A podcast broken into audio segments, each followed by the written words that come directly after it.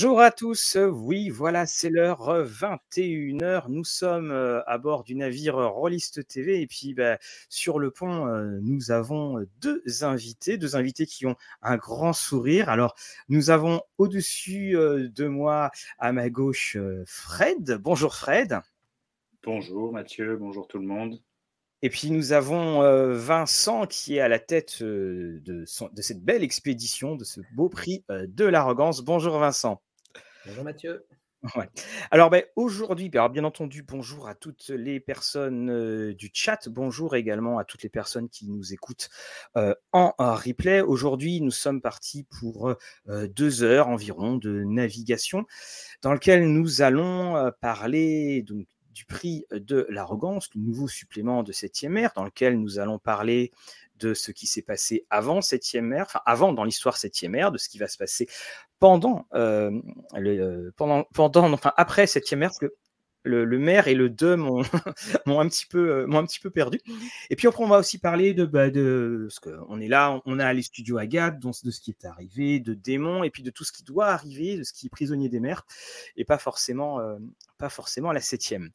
Alors avant qu'on commence, parce que si on connaît bien Vincent, je voudrais un petit peu, bah, qu'on fasse la connaissance, heu, de Fred. Fred, tu es donc sur, le prix, de l'arrogance, mais en fait tu es déjà tu as pas mal bourlingué, au niveau, au niveau du jeu de rôle quand même, hein?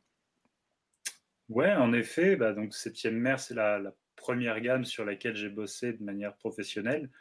Ensuite, il y a eu Vampire, le Requiem, 2e édition, Tiny, chez JDR Éditions. Hem, et puis j'ai collaboré avec, heu, Leto pour Valérian, avec Eldercraft pour, heu, Orest. Et actuellement chez Agathe, je travaille, notamment sur Vermine 2047, heu, en tant que rédacteur, auteur et coordinateur de gamme avec, avec Vincent. On est on est plusieurs sur ce sur ce très beau chantier. Et puis, et puis je travaille aussi, sur d'autres gammes dont je ne peux pas encore parler chez Agathe. Donc nous ne parlerons pas donc si j'ai bien compris, c'est toi qui es responsable de nos yeux qui s'abîment quand on doit lire, heu, donc heu, les suppléments, hem, écrits tout petit, petit, petit pour nos pour nos yeux qui qui vieillissent, de, Vampire Requiem. Alors non, j'ai assuré de la relecture sur Vampire Oui. Requiem. Tu aurais pu Heu couper des mots, comme ça, ça aurait été plus gros si tu avais coupé des mots, ça aurait été bien. Bah, ouais, mais bon, heu, après les les trucs de les les textes devenaient difficilement compréhensibles. Oui. Et heu, les coordinations de gamme Vampire, c'est Vincent puis Robin Schulz qui s'en sont occupés. Alors je crois d'ailleurs que Robin est dans le je me demande si Robin n'est pas si c'est pas Robin, heu, Venice comme, comme pseudo. Voilà, Robin n'étant pas le nom le plus, heu, heu, le plus commun, donc heu, on te salue Robin et puis, félicitations. Barbie RPG nous dit Sindoc, non, non, je pense que tu as je pense qu'il y a dû y avoir d'autres choses qui ont été, d'autres jeux en fait que celui de, que, Barbie Sindoc. Alors très rapidement, le financement avant qu'on revienne sur plein de choses, si on prend un petit, un petit, une petite température, on est plutôt bien, comme on dit. Je vous prépare le partage d'écran là. Donc Vincent, qu'est-ce que tu peux nous dire sur, heu, pendant que je prépare tout cela? Heu, je peux te dire que c'est un projet de longue date, Oui. cette campagne en fait, au sein du studio. Alors on a signé 7e ère et le fait de faire une campagne officielle en même temps. Heu, donc tu vois, c'est je sais pas 7e ère, c'était signé en 2016 ou 2017, donc tu vois, c'est un processus qui a pris beaucoup, beaucoup, beaucoup de temps. Mmh mh. Heu, et puis de plus en plus au fil des années et de plus en plus ces des 2 dernières années notamment, donc c'est beaucoup, beaucoup de boulot. Nous, heu, enfin au sein du studio, on est quand même très fiers de pouvoir proposer une campagne officielle pour le jeu. Enfin, tu vois, c'est pas, alors une campagne de l'éditeur français, c'est quand même une campagne adoubée par John Wick, tu vois? Il a, heu, il a validé le pitch, il a validé la bible avec toute l'histoire, enfin voilà et c'est, le, en tout cas en français, le 9e supplément officiel de la gamme, c'est plutôt cool. Heu, on en est très fiers et du coup, le lancement en fait de ce financement participatif, si veux, ça montre aussi que la communauté 7e ère, elle est, heu, bah, elle est toujours là en fait. Du coup, ça fait, heu, ça fait 4 ans maintenant que le livre de base est sorti. Il y a eu beaucoup de publications, beaucoup de suppléments. Vois, bah, c'est le 9e justement, donc ça commence à faire pas mal, une belle, belle grosse gamme et puis on est content que les que que la communauté continue à nous soutenir et continue à à aimer ce jeu, quoi.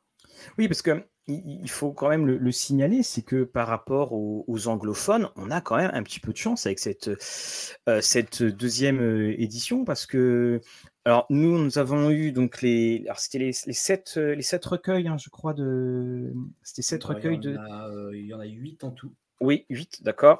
Donc, qui était en fait la, reprise d'anciens scénarios qui ont été mis au goût du jour et commis d'ailleurs par, par Fred et mis au goût du jour euh, donc pour cette V2, parce que c'était un des grands reproches qu'on faisait à cette V2, c'est euh, oui, mais quid des scénarios? Alors il y a un peu de tout. Hein. Euh, il, y en a, quatre qui sont des reprises des scénarios de la V1. Mmh cinq, pardon, qui sont des reprises des scénarios de la V1 et les autres sont des, créations originales. Donc voilà, le, Les Piliers du Soleil a été écrit par Urban Watinos, mais c'est une création originale pour, cette, pour la deuxième édition. Euh, vers des terres plus ignorées, on l'a coécrit avec Fred, donc c'est aussi une création originale pour cette édition. Euh, et le tout premier qui était sorti, Le Château et Pleurer Petits Enfants, c'était de la traduction de deux mhm. scénarios qui étaient parus en version originale. Euh, donc un écrit par John Wick et l'autre par un autre auteur de la gamme, j'ai oublié son nom. Alors moi, ils sont juste à côté, je peux pas te dire, ils sont dans, dans une boîte, là je peux pas la prendre sinon tout tombe. et donc la couronne de Casimir qui fait le lien entre les scénarios de la V1, c'est Fred qui l'a écrit et c'est aussi une création originale de, cette nouvelle édition. Voilà, donc on, a quand même, euh, voilà, on, a une vraie production qui répond à une vraie demande. on a, on a Sindoc qui nous demande d'ailleurs, est-ce que la, campagne, euh, il y aurait une traduction envisagée par euh, alors, ce qui s'est passé, c'est qu'on a donc on a proposé un pitch à John Wick, il l'a validé. On a écrit une bible qu'on a traduit, il l'a validé, donc il sait de quoi ça parle. Et aujourd'hui, le, PDF donc, du prix de l'arrogance, qui est quasi terminé, il est en, phase en cours de relecture, mais on l'a envoyé à Chaosium et Chaosium est en train de l'étudier pour euh, voir la possibilité d'une traduction. Donc ça, c'est euh, voilà. Donc faut savoir qu'à l'époque, ça a été validé par John Wick puisque c'était John Wick Present. Enfin, c'était lui mhm. l'éditeur du jeu. Depuis, il s'est fait racheter par Chaosium. Euh, donc du coup, ce sont les bah, ce sont les gens de Chaosium qui décident si oui ou non cette campagne sera traduite. En tout cas, ils étudient la possibilité. Alors, on a Fred Agathe qui, qui, euh, qui, commente. Alors, je ne sais pas qui est. C'est toi? Donc, euh, voilà. Donc, n'hésite pas surtout à répondre en fait. Euh, n'hésite pas en fait à, répondre de vive voix parce que comme il y aura, il y a un replay qui est fait et que en fait les les personnes nous écoutent plus qu'elle ne nous regarde. Donc voilà. Donc euh, on a un mystérieux euh, Fred Agathe qui vient de dire Chaosium souhaite finir la publication des suppléments Cities and Lands of 1000 Nations avant de lancer autre chose. Voilà. Alors on, on a une petite question avant. Oui, pardon, vas-y, excuse-moi, Vincent. Oui, c'était pour dire, enfin, pour aller dans le sens de Fred, de toute façon, quand bien même Chaosium la traduirait, ça ne sortirait pas avant euh, que le, Kickstarter d'origine soit intégralement livré. Quoi. Ce serait un suivi de gamme pour après. Quoi. Alors, on va euh, attaquer un petit peu la, présentation. Alors, on, a Étienne qui nous demande, qui, euh, parle de la hausse des financements participatifs de 7e R. 50 euros pour un écran et, des cartes, c'est un petit peu étrange. Qu'est-ce que tu, peux dire à cela, en fait? Alors, il y, a, deux choses, en fait. Alors, on en a parlé aussi au sein de la communauté. Après tous les déboires qu'on a eu sur Société Secrète, on a décidé de relocaliser notre production en Europe. Euh, le fait de relocaliser notre production en Europe, ça a un coût. Enfin, je veux dire, c'est pas une... c'est pas un scoop. Hein. Ça coûte plus cher à produire en Europe qu'en Chine. C'est comme ça. Donc effectivement, il y a une empreinte carbone. Enfin, écologiquement, c'est mieux, si tu veux, mais ça coûte aussi plus cher. Euh, et puis il y a le fait qu'en ce moment, euh, bah, il y a une inflation des matières premières. En fait, les matières premières coûtent plus cher. les prix ont augmenté en gros de 20-25%. Quoi. Donc, bah, je veux dire, quand on envoie le devis à l'imprimeur et qu'il nous renvoie euh, on voit bien que ça nous coûte un quart plus cher qu'avant. Donc effectivement, les prix sont plus importants. ça coûte plus cher que les, autres objets de la gamme 7e mers qui étaient sortis avant. C'est le contexte qui veut ça. Et aussi euh, notre volonté de relocalisation aussi qui, euh, Volonté de, relocalisation pour pas uniquement 7e ère, pour tous les produits Agathe. Ouais. pour tous les produits. Pour tous les produits. Pour finir sur, sur ce sur le prix de l'arrogance, en plus, euh, le livre en lui-même, il, est, il atteint pas loin de 320 pages. C'est-à-dire ah qu'il est plus gros de presque 50 pages que les, que les suppléments euh, officiels. Donc, euh, en plus de cette hausse des matières premières, il y a une, une, hausse du volume. Cette campagne, elle est, elle est, très dense, elle est jouable assez rapidement. Je pense qu'on en reparlera malgré tout. Oui, bien sûr. mais voilà, l'objet physique, il coûte plus cher à produire parce que les matières premières ont augmenté et parce que c'est un, un beau pavé. Oui, effectivement. C'est parfois des choses qu'on ne voit pas forcément quand on commence à regarder pour une, euh, quand on commence à regarder dans, une, euh, dans un financement. Ça, c'est la notion de page, c'est pas forcément ce qui nous saute, euh, ce, qui nous saute à l'esprit en premier. Alors, bah, je vous propose qu'on aille. Chose, oui, vas-y. juste pour encore compléter ce que vient de dire Fred, pour que, enfin voilà, créer un livre, ça coûte beaucoup plus cher que de traduire un livre, en fait. Quand on traduit Société secrète, par exemple, on paye un traducteur, mais toutes les illustrations sont déjà faites, toute la mise en page est déjà faite, tout ça, je veux dire, la, version originale a déjà pré-mâché le travail, entre guillemets. Là, sur le prix de l'arrogance, on a dû payer toutes les nouvelles illustrations, parce que ce ne sont que des illustrations originales, payer les auteurs qui ont écrit le texte, euh, refaire euh, toute la mise en page. Euh, donc effectivement, bah, ça coûte plus cher de créer un jeu que d'en traduire tout simplement. Donc derrière, effectivement, l'écran peut paraître cher, mais il a aussi fallu qu'on paye une nouvelle illustration. Euh, voilà, on n'a pas exploité un illustrateur qu'on a enfermé au fond de la cave. Non, non, enfin, je veux dire, on, voilà, on a payé une illustration, on n'a pas juste repris l'illustration de la version originale pour refaire un écran. Donc effectivement, ça peut sembler plus cher, mais euh, voilà, s'ajoute à ça le fait que la création coûte plus cher que la traduction. Mmh. Un petit coucou à, Fabrice, notre monteur avec qui je tourne avec plaisir nos podcasts sur Donjons et Dragons, de podcasts hebdomadaires. Euh, également, le, une des choses qu'on ne bah, voit pas forcément, c'est qu'au bout d'un moment, on a aussi une collection qui va commencer à, prendre dans le temps. Donc, quand tu reparles de cette relocalisation, le, le début de, de 7e ère, de l'aventure éditoriale 7e ère, deuxième édition, se faisait en Chine, se faisait en, en Oui, c'est ça. Alors, les livres ont toujours été imprimés en Europe. Mmh euh, enfin, en tout cas pour 7e mer, toujours été imprimé en Europe, mais tous les accessoires qu'il y a eu pour 7e mer, c'est-à-dire les decks, les pièces, les dés. et la fameuse boîte, voilà. La fameuse boîte, tout ça, c'était fabriqué en Chine, en fait. Et jusqu'à Société Secrète, ça a été fabriqué en Chine. Après, euh, alors on s'est retrouvé, euh, la, fabrication en Chine là, de, tout ce qui s'est passé pour Société Secrète et les autres gammes hein, d'ailleurs du studio, ça a été tellement l'enfer là depuis un an. Euh, donc avec toute la crise de post-Covid. Enfin, voilà, c'est autant dans la fabrication que dans le transport maritime que du coup, on a commencé à regarder des solutions pour, euh, voilà, pour relocaliser. Et donc, oui, effectivement, ça coûte plus cher. Effectivement, il y a des choses que je pense on ne fera plus. C'est-à-dire une boîte comme la boîte 7e ère là, que tu as montré en Europe, ça coûterait vraiment beaucoup trop cher à faire. Je suis pas sûr que les gens soient prêts à mettre tu vois, 100 euros pour une boîte comme ça. Enfin, c'est pas, ce ah. serait pas raisonnable. Mais du coup, Bon, alors du coup, on a moins de goodies, on se concentre vraiment sur ce qui sert à jouer. Euh, voilà. et, puis, euh, et puis finalement, d'un point de vue écologique, c'est quand même c'est quand même mieux. Enfin, c'est une voie qu'on voulait prendre depuis un moment. Le contexte nous contraint à le faire, mais euh, finalement, on n'en est pas plus malheureux que ça, quoi. Et justement, eh ben, tu, rebondis sur la, question que, que j'allais te poser, c'est que le fait maintenant de produire en, enfin, de ne plus produire en Chine, euh, donc, a-t-il un impact dans ce qui est proposé dans les, dans les financements? Donc, la réponse est oui, en fait. Par exemple, bah pour les goodies dont tu parlais. Oui, oui, non, mais c'est ça. Tu vois, moi, au début, quand j'avais pensé au, tu vois, au, alors, au tout début, au cadeau qu'on pourrait proposer pendant ce financement, je m'étais dit, ah, des pièces Astlan, tout ça, ça pourrait être classe pour aller, peut-être les pièces d'or montaginoises qu'on avait faites.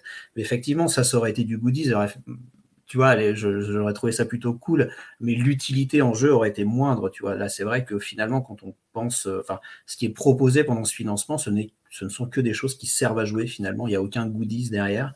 Et euh, finalement, c'est peut-être pas plus mal, quoi. Ah même derrière, je reste un collectionneur, si tu veux, donc j'aime bien, mais bon, c'est vraiment raisonnable? Je pense quand même que ça fait maintenant un paquet de temps on, a, on est, est-ce l'effet sans détour, mais euh, le côté de, et tenez, euh, voilà votre Cthulhu sous la neige, et puis euh, tenez, voilà, regardez ça, ça brille dans le noir, ça a, ça a tendance à vraiment à se mettre en retrait et que mmh. on est vraiment dans des financements où on est là pour jouer en fait, on n'est pas là pour avoir du gadget, on est là pour jouer. C'est un... des retours qu'on a eu beaucoup sur les différentes gammes où en fait suite à tous les déboires de, transport et d'envoi depuis la Chine qu'on a, qu'on a eu. Euh, beaucoup de gens nous ont dit non mais euh, voilà comme tu dis euh, laissez tomber les boules à neige avec avec un profond dedans mettez-nous du matériel jouable alors après c'est un pari aussi parce que il y a encore pas mal de financements participatifs qui proposent des, des alors je dis des boules à neige, mais on se comprend tous, quoi, des figurines, des, des, des pins, euh, des pièces. Euh, il y en a encore quelques-uns, quoi. Voire même des dés spéciaux. Enfin, oui. estampillés, tu vois. Euh, donc c'est vrai que c'est un pari de se dire, si on arrête de proposer ça, est-ce qu'on va perdre en attractivité ou pas? Euh, donc c'est quelque chose sur lequel on réfléchit depuis euh, le, début, de, début 2021 au moins. Au moins. Euh, et là, ça devient très concret quoi, parce que la crise du transport et des matières premières nous, pousse à prendre une décision. Pour le moment, on a plutôt l'air de prendre la décision de matériel jouable et, rien d'autre. Oui, parce que. À voir. Voilà, parce que en fait, à partir du moment où, on, les dés, ça peut toujours servir sur la table, hein, on va pas se mentir, ça, c'est aussi rajoute aussi une touche d'ambiance. Mais alors c'est vrai que là j'ai les jetons de poker de euh, de septième ère où j'ai effectivement la, petite pièce. Alors c'est vrai qu'ils sont très très beaux, mais voilà, c'est pour le autre temps, autre mœurs, euh, comme on dira. Et puis de toute façon, c'est aussi une demande. Hein. Nous, on le voit bien dans toutes les interviews qu'on fait. Il y a les, questions et le, les forums demandent très très régulièrement. Euh, où est-ce que c'est imprimé Et ça commence à, euh, à rentrer. Alors, petite question sur euh, enfin de Méladone. Bonjour Méladone. Un support pour VTT serait-il envisageable parmi les paliers à débloquer 65 000 et plus? Ah, non. J'aime quand il y a cette espèce de silence. Non, c'est une bonne idée. Euh, c'est une bonne idée. mais je suis pas du tout expert en VTT en fait, donc du coup, euh, je, c'est vrai que comme j'ai tendance à ne jouer que sur table, j'ai aussi tendance à penser les choses euh, vraiment sur table. il y a un pack numérique, si tu veux, qui existe, qui peut, qui pourra servir à jouer en ligne, mais c'est vrai que du coup, le, VTT n'est pas le premier truc qui me vient en tête. Mais, mais je me note ça en fait. C'est pas. Quand tu parles de quand tu parles de pack numérique, tu, parles de quoi? Bah, il y a une des offres hein, du financement, c'est l'intégrale numérique, c'est-à-dire tu as tout en PDF, euh, le livre, euh, voilà, les aides de jeu, tout ça, enfin tu, peux tout acheter en PDF si tu veux. D'accord, ok. Alors tu sais que là, là, on marque notre génération, Vincent, parce que pour beaucoup, le, pack numérique, c'est pas le PDF. Hein. ouais, je sais, je sais. Alors, bah, je vous propose d'aller euh, jeter un petit coup d'œil euh, justement donc sur euh, ce prix de l'arrogance. Voilà, donc je mets cela en stream, je nous mets en grand, et puis on va pouvoir un petit peu discuter de tout cela. On, va scroller, on va aller dans les, dans les profondeurs. Donc là, on est, nous sommes à 212 abonnés. C'est une campagne qui est finalement assez courte, hein, 15 jours. C'est. C'est là aussi, c'est aussi des tendances. Hein. On a de moins en moins de campagnes mmh. euh, très très longues. Pour septième mer, c'est la quatrième, si tu veux. Donc, on fait aussi le constat que euh, à, ce moment-là de la vie de la gamme, les gens savent s'ils veulent suivre ou pas, quoi. Si tu veux. Mmh. Je pense qu'on a, euh, on n'a pas à aller chercher un nouveau public. La communauté est là. Ça l'intéresse ou ça ne l'intéresse pas, mais je pense que 15 jours, en fait, c'est suffisant pour prendre une décision. C'est pas une gamme comme Démon, où c'est vraiment une nouveauté qui n'a jamais paru en français, où vraiment il faut se donner du temps pour présenter aux gens ce que c'est la septième mer. Au bout de 4 ans, c'est la quatrième campagne, et tout le monde euh, commence à. Et puis euh, du temps pour le lire. Attends, non, je viens d'appuyer, je voulais agrandir, mais là je passe au paiement. Donc voilà. Alors. Euh, vas-y, vas-y, il n'y a pas de souci. Continue, a pas de problème. On a un joli petit carnet de bord qui euh, donc euh, petite question sur ce carnet de bord, c'est un on aura des logos à l'intérieur, c'est vraiment il y a page blanche, vous savez vous savez c'est page blanche. C'est page blanche en fait, c'est vraiment un c'est pour noter en fait ton, parcours dans ta campagne en fait, c'est vraiment un, pour ma part, pour ma part, je pense que c'est pareil dans euh, dans dans le forum, c'est enfin dans, dans le chat. Parfois, les carnets sont tellement beaux que j'écris pas dedans parce que j'ai pas envie de les abîmer, ce qui est complètement, qui complètement idiot. Mais bon. mais tu sais qu'il y a beaucoup de gens, il y a des gens qui nous ont dit ça sur la page Facebook en disant mais c'est tellement beau, on va jamais oser. Mais si, il faut les écrire. Alors moi, ce que, ce que je fais, c'est de caractère derrière c'est que je, prends une grande respiration, je prends un, crayon et je fais un grand trait dans deux pages au milieu, comme ça je sais que j'ai écrit dedans. Voilà. Alors donc on a ce petit, euh, euh, donc ce petit carnet pour les, pour les early birds, donc exclusivité non, euh, non disponible en boutique. Donc, euh, mmh nous avons le prix euh, de l'arrogance. Alors, je ne vais pas trop trop vite pour scroller. Euh, donc, trois parcours pour choisir son ambiance. Est-ce que tu peux nous en dire un petit peu plus? C'est trois salles, trois ambiances. Qu'est-ce que qu'est-ce que c'est Enfin, Fred et puis Vincent, c'est trois parcours pour choisir son ambiance? en fait, on, a voulu, on a voulu proposer différentes thématiques, on va dire. On a appelé ça des parcours. Différentes thématiques pour, pour coller à différentes envies de jeu. Donc, l'idée, c'est que au départ, le MJ ou la MJ et, sa table vont euh, échanger pour savoir est-ce qu'ils veulent plutôt un parcours, une thématique de jeu qui sera un peu plus teintée de surnaturel, ou alors un peu plus teintée de, euh, de technologie slash steampunk, renaissance, etc. Euh, voilà, machine, fantastique, on va dire. Et puis, euh, ou alors un troisième parcours qui est plus orienté euh, euh, coup de crasse, trahison, jarnaquerie, révolte et manigance.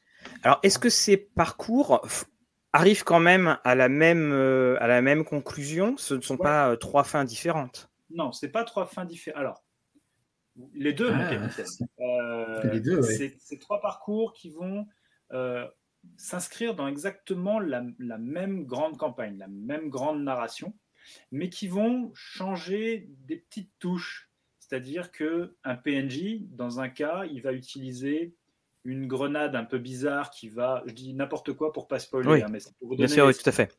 Il va utiliser une grenade qui assourdit les, héros. Euh, dans un autre cas, il va avoir une lame empoisonnée.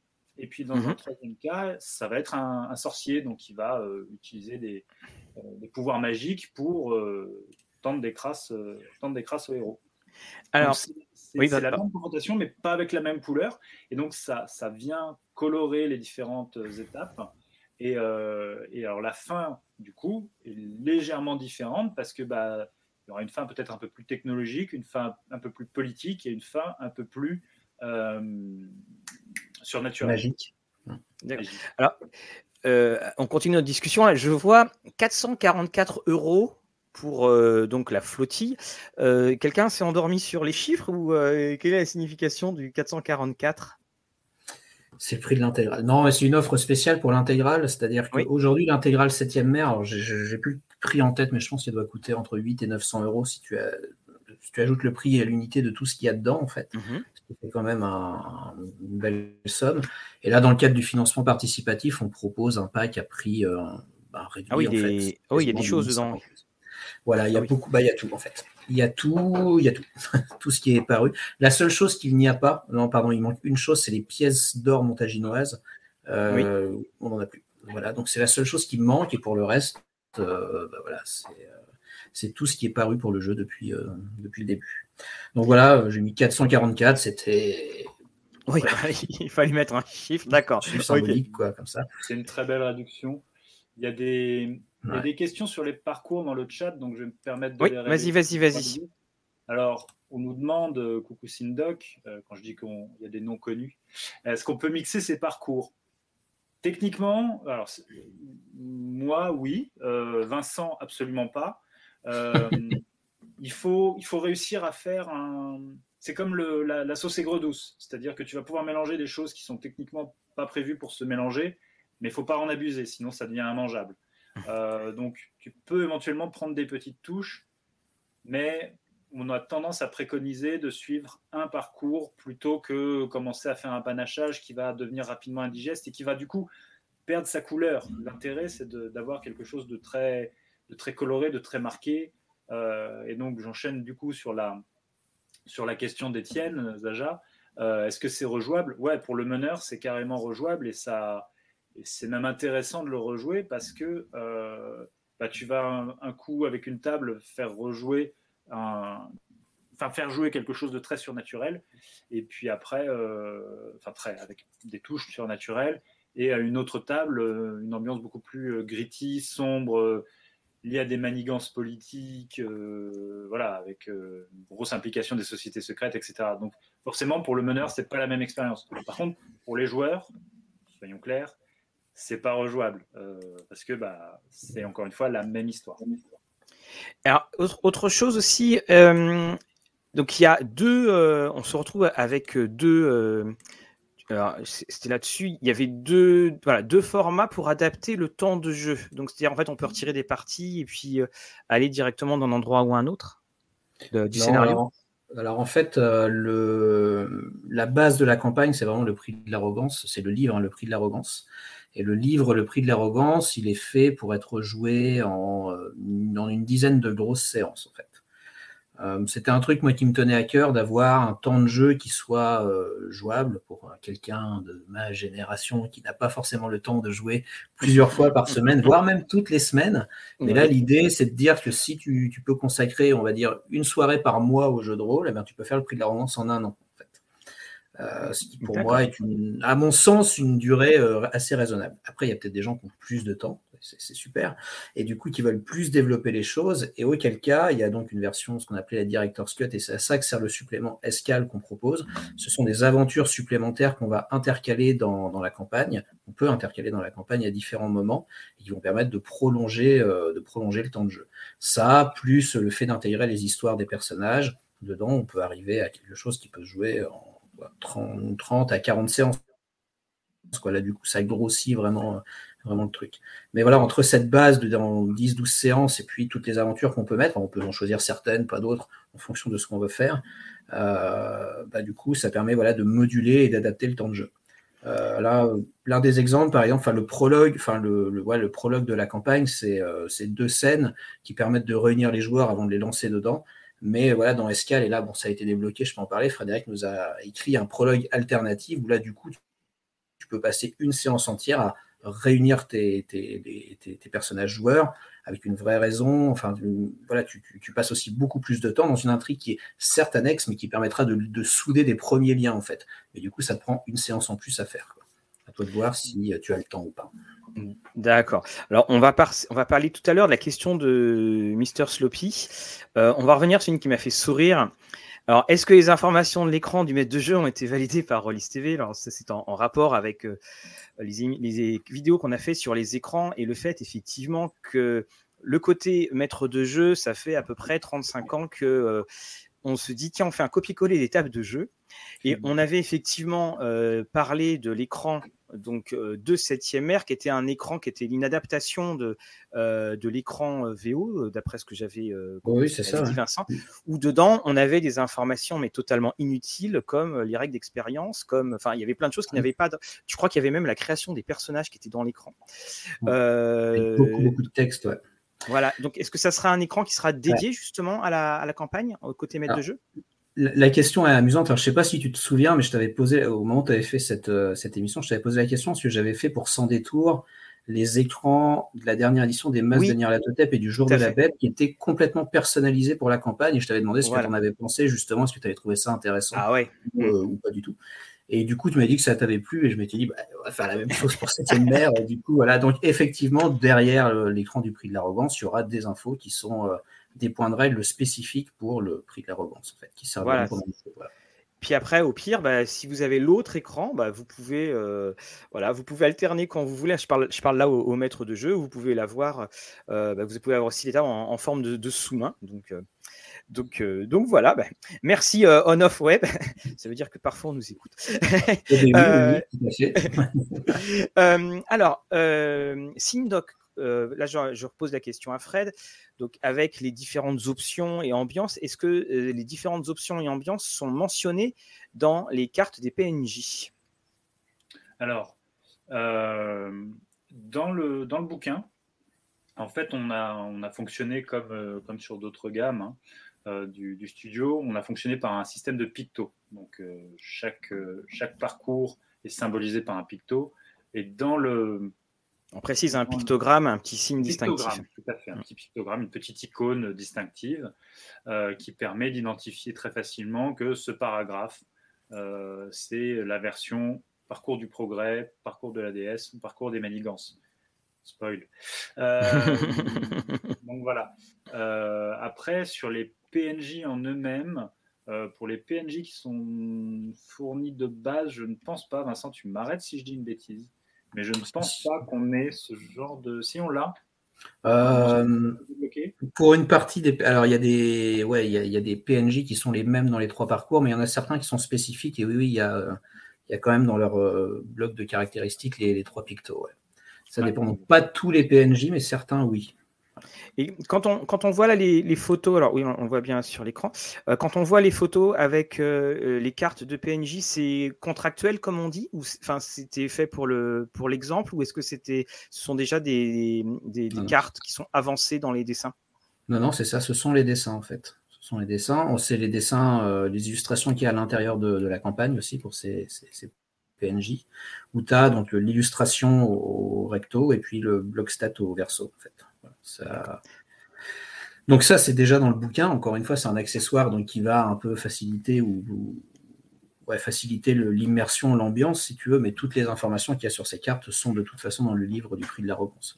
Après, bon, dans, le livre, si tu veux montrer l'illustration, tu es obligé de cacher le texte. Tu vois, oui, voilà. bon, bah là, du coup, tu as une carte à montrer. Euh, ça, fait partie des accessoires que je trouve assez pratiques, moi, personnellement. alors, on a la question donc de Mr. Snoopy qui ne connaît pas septième mère, Mr. Sloppy.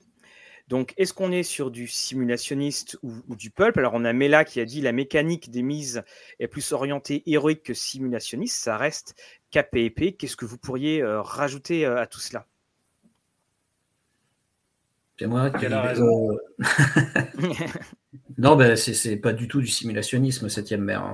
Alors, septième mère, c'est un jeu de KPDP et le système est fait pour faire du KPDP. Donc, c'est-à-dire qu'il n'y a pas de il n'y a aucune recherche de crédibilité dans le système de règles, si tu veux. Mais comme quand tu regardes Pirates des Caraïbes, tu ne te demandes pas si euh, ce que font les personnages, c'est crédible ou pas. En fait, justement, tu attends que ce qu'ils fassent, ce soit pas crédible. Quand Jack Sparrow euh, se bat contre euh, David Jones, tu vois, à la fin du troisième film, en haut du mât, alors que le bateau est en train de tourner, toi, tu te dis pas, non, on n'y croit pas, c'est nul, tu vois. Non, la scène, elle est classe, enfin, tu vois, tu es, pris dedans, quoi. Et le système de règles de, de septième ère, il est fait pour faire ça, pour faire des scènes hyper cinématographiques, dans lequel tu as un héros hyper fort qui pète la classe. Et, euh, alors, c'est pas du tout simulationniste. Et d'ailleurs, euh, mourir à 7e ère, deuxième édition, c'est très très difficile. C'est quasi pas, faut le vouloir, comme on dit. Faut vouloir.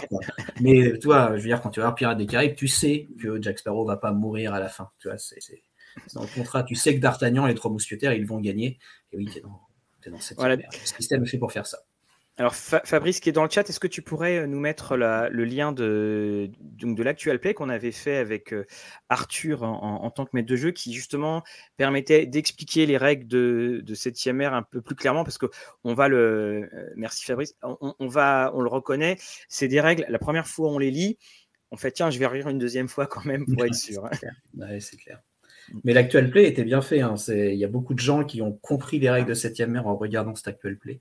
Donc, du coup, oui, oui, oui, tout, à fait. Hein, c'était, euh, voilà, c'était une, une, une, une, très bonne chose. Alors justement, euh, est-ce qu'il y aura des règles pour des, votre contrat entre guillemets C'était que le scénario ou est-ce que vous avez euh, modifié quelques règles ou des ajouts, de, enfin pas modifié en tout cas, est-ce que vous avez ajouté des règles particulières? Notamment, on parle des, des combats, des combats navals. Non, on a développé un peu le combat naval par rapport à ce qu'il y a dans le livre de base, mais ça reste vraiment dans le même esprit. On a ajouter quelques règles de Kitai qui nous semblaient intéressantes, notamment la gestion des points de danger qui déclenchent des effets pour le MJ, s'il en cumule suffisamment. On a créé des, nouvelles, euh, des nouveaux types d'escouades de brutes, mais ça reste vraiment à la marge. Sinon, c'est le système tel qu'il est, dans, le livre. Peux-tu peux expliquer euh, pour tout le monde ce qu'est Kitai, justement? Alors, Kitai, c'est le spin-off de Septième Mer. Donc, Septième Mer, c'est un monde fantasy qui est très calqué sur notre monde à nous, en fait, donc sur l'Europe de la Renaissance, mais également tous les continents qui pouvaient y avoir autour. L'Ifri est l'équivalent de l'Afrique, la Slan de l'Amérique du Sud, enfin, il y a le continent américain, vous avez le Moyen-Orient, c'est l'Empire du Croissant, donc ça, c'est Septième Mer. Et à l'Est, donc l'équivalent de notre Asie, eh bien, il y a un spin-off qui s'appelle Kitai. Euh, et donc, Kitai, c'est Septième Mer en Asie et qui, qui, commence à sortir en, VO, enfin qui est sorti en VO, on a longtemps entendu. Est-ce que c'est le fameux 11e supplément euh, de la, de la gamme ou pas? Non, ça avait été un autre financement participatif euh, qui taille. D'accord, ok. on, commence... Donc en fait, en VO, sur les. Ce que on rappelle, hein, 7e euh, R, ça avait été ce succès phénoménal. Donc je ne me rappelle plus du score, mais on, avait dépassé le million de. Ouais, 1 million 3. Ouais. À l'époque, ça, a été, ça a été pendant un moment le plus gros succès jeu de rôle sur Kickstarter, septième. Et donc c'était pour le jeu et 11 suppléments. Et donc c'est là où les choses ont, on va dire que l'élan s'est un peu perdu en cours de chemin. Et euh, est-ce qu'aux États-Unis, euh, est-ce que les 11 suppléments sont sortis ou ont été annoncés? Il en manque encore, je crois. les, suppléments qui ont été annoncés lors du financement participatif, sont, il y en a 8 qui sont sortis presque. Mhm. C'est-à-dire qu'il y en a 7 qui sont sortis en papier, en comptant le livre de base, hein, si je ne dis pas de bêtises. 1, 2, 3, 4, 5, 6, 7, 8. Donc il y en a 8 qui sont sortis. Ouais, c'est ça, 8 qui sont sortis en comptant le livre de base. Il y en a un neuvième qui est actuellement livré en PDF, qui est société, enfin Secret Societies pour le coup. Euh, et il y en avait trois autres derrière, euh, qui étaient à la base, je vais prendre les noms originaux lors du financement participatif, qui étaient Colonies, Cities of Faith and Cities of Wonder. Assez rapidement, euh, suite à, l'emballement et au fait que ça faisait beaucoup de choses à livrer, euh, il y a Cities of Faith et Cities of Wonder qui ont été fusionnés. donc ça, et Colonies qui, lui, va sortir incessamment sous peu, mais là encore en PDF. Et le truc, c'est que Chaosium, qui a repris, qui a racheté la licence euh, septième maire, euh, qui a intégré John Wick dans ses équipes, Chaosium a décidé que Secret Societies, Lands of the Thousand Nations et Cities of Faith and Wonder, ces trois suppléments partiraient à l'impression et seraient livrés en même temps aux États-Unis. D'accord. Voilà, long story short. C'est un petit peu pour effectivement clôturer en quelque sorte l'affaire entre guillemets septième maire sachant que en parallèle, donc il y a eu le Seven Sea Kitai qui a été euh, qui a été lancé euh, avec euh, là encore quatre ou cinq suppléments. J'ai plus le nombre en tête. Peut-être Vincent, tu te souviendras. Mmh, ouais, tout, n'avait pas été débloqué. Hein. Tout n'avait pas été débloqué ce coup-là. donc en parallèle, il y a le spin-off qui se passe sur la même planète avec quasiment le même système de règles. les deux sont compatibles hein, d'ailleurs. Mmh. Et donc le livre de base va, vient d'être livré en PDF euh, en, pré-maquette. On a une, bêta du, de la maquette du PDF. Donc, une gamme qui a un peu de retard aux États-Unis. un petit peu. Euh, un petit peu. Et, en fait, là, le, la communauté francophone euh, bah, va être en avance sur la communauté américaine, enfin anglophone du moins, puisque ils auront, la communauté francophone aura société secrète en main et en papier très longtemps avant, a priori, euh, la communauté. Et en, et en couverture dure euh, Je pense que c'est en couverture dure aussi aux US. Hein. C'était pas, en, pas en souple noir et blanc dans, dans mon souvenir? Ça m'étonnerait, vu le volume, en souple, ça paraît compliqué. D'accord, ok. Quand même du 250 pages en souple, c'est pas génial. Alors, justement, donc là, on va regarder un petit peu les. Euh, je, suis en train de descendre dans, dans, dans les bas-fonds. Donc, dans ce qu'on nous euh, propose, donc, on propose pour 25 euros donc, le livre euh, de personnages, le set de 10 jetons, le set de 10 dés. Je trouve ça bien, euh, cette notion de membre d'équipage. C'est-à-dire que c'est un financement, mais c'est pour les joueurs. Ça, je trouve ça, je trouve ça intéressant. Et le, donc finalement, il reste encore des jetons. Il, ne reste plus de pièces d'or, mais il reste des jetons. Ouais, des jetons, il en reste encore. Euh, oui, alors moi, c'est le genre de pack que je voulais tester depuis un moment, le fait de, proposer pendant les financements un pack pour les joueurs.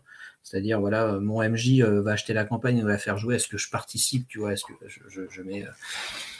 Euh, voilà ma, petite contribution. Et donc, du coup, on avait proposé ce pack. Alors, on avait fait un sondage hein, sur le groupe 7 e On ne savait pas trop si on devait proposer un pack un peu à l'unité pour soit chaque joueur achète mmh. le sien ou une espèce de lot partable. C'était, on avait fait un sondage, c'était euh, à l'unité qui avait remporté d'une très courte tête, ne dont on parle. Hmm. C'était quand même très divisé.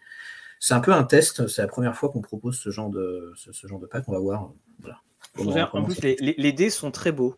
Moi, j'aimais beaucoup les, nuances de couleurs sur les dés. C'était euh, très beau. Alors, pour les meneurs de jeu, donc la Rosa Bianca. Donc là, en fait, on a tout, mais en numérique. Donc, euh, j'aime toujours la notion d'écran en numérique. J'ai jamais su. Euh, voilà. Ça nous est demandé. Ça nous est demandé. donc,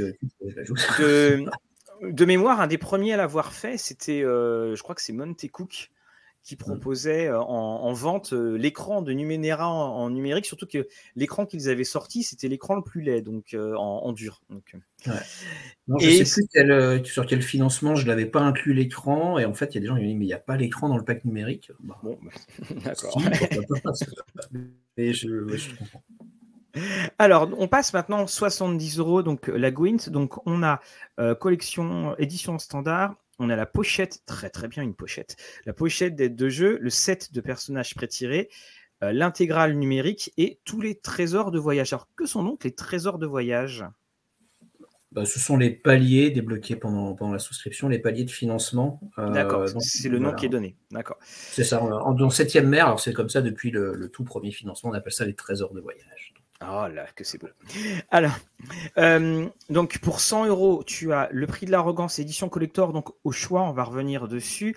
Euh, escale, pochette d'aide de jeu et tout ça. Donc alors l'édition collector, c'est une c'est une couverture noire en simili-cuir là pour ce qui est le, euh, du, du crâne ou est-ce que c'est une couverture classique entre guillemets? Bah, c'est les deux en fait au choix, c'est-à-dire la, noire c'est l'édition pirate, donc enfin oui depuis le début, hein, cette ère est divisée en trois. Tu as l'édition standard, donc qui reprennent les couvertures de la version originale. L'édition Montaigne, qui sont les couvertures que l'on crée au studio juste pour l'édition française. L'édition Pirate, qui sont les couvertures en simili-cuir, en fait, qui existent aussi aux États-Unis d'ailleurs. Et donc, du coup, euh, bon, les gens ont commencé leur collection dans l'un ou dans l'autre, en fait. Et, euh, bah, on propose les trois. Donc à chaque fois, euh, donc dans un style, euh, là par exemple, alors du coup il n'y a pas de, couverture en version originale, mais la couverture qu'on a fait pour l'édition standard, on a essayé de s'inspirer de ce qui est fait en version originale pour avoir quelque chose de très proche au niveau du style. Quoi. En boutique, les trois seront disponibles? Non, en boutique, il n'y a que l'édition standard et l'édition pirate. La montagne, c'est euh, uniquement par, soit pendant les Ulule ou pendant les Pledge Manager. D'accord. Alors là, on a la photo monstrueuse avec. voilà, vous allez. on n'a pas de place pour tout mettre, mais euh, il y, a beaucoup plus que ça. Ouais, c'est, Je crois quand tu reçois une intégrale 7ème mers, ton colis doit faire plus de 20 kilos. Enfin, c'est un truc. Ouais, c'est, c'est euh, le, le pledge. C'est le pledge, tuer votre facteur. Voilà. Euh, donc, on a la flottille qui est là. Alors, au niveau donc, de ce qui a été débloqué pour l'instant, alors, est-ce que. Oh, bah tiens, il y a, il y a des gars de Rollis TV là. Alors, au niveau, alors, parce qu'à chaque fois, je me trompe au niveau de ce qui est débloqué. Excusez-moi, c'est plus haut. Voilà, hop là. Arrêtez-moi. Oui, c'est pas encore à jour, mais. Euh, oui, c'est expliqué euh, une des personnes. Alors voilà, c'est ici. Voilà. Donc, pour 20 euh, 000 euros, donc 6 nouveaux PNJ dans Escale, 25 000, un nouveau plan dans la pochette, le fameux 3 mois. Oh, fin comme un oiseau, et en plus, on a de la référence. Ah, tu alors, quatrième scénario, un scénario Montaigne euh, signé Christophe Rossati. Tu peux nous présenter un petit peu Christophe Rossati euh, bah, Christophe, c'est quelqu'un qui travaille, enfin qui travaille, a beaucoup participé euh, au jeu en fait depuis, depuis le début. Il était relecteur aussi dessus.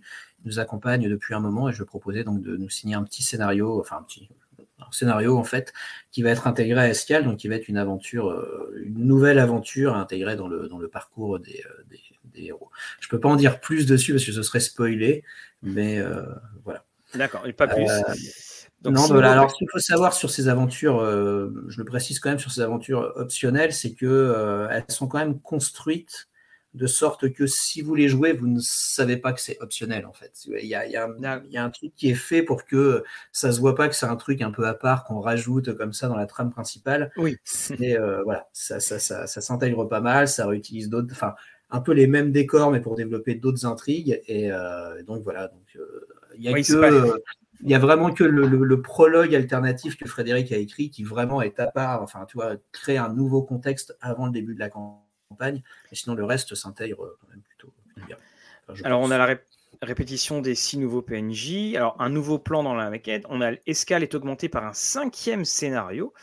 Euh, ça, mmh. nous, ça, nous pousserait à combien de pages là, tout ça avec 45 000, puisque on est, on est quand même. Euh, enfin, les 45 000, c'est plus qu'atteignable.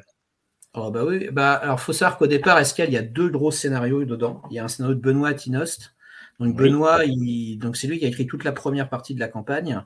Et euh, au départ, donc le scénario qui est dans l'escale était un scénario qu'il avait mis dedans en fait. C'était une des péripéties de, son acte.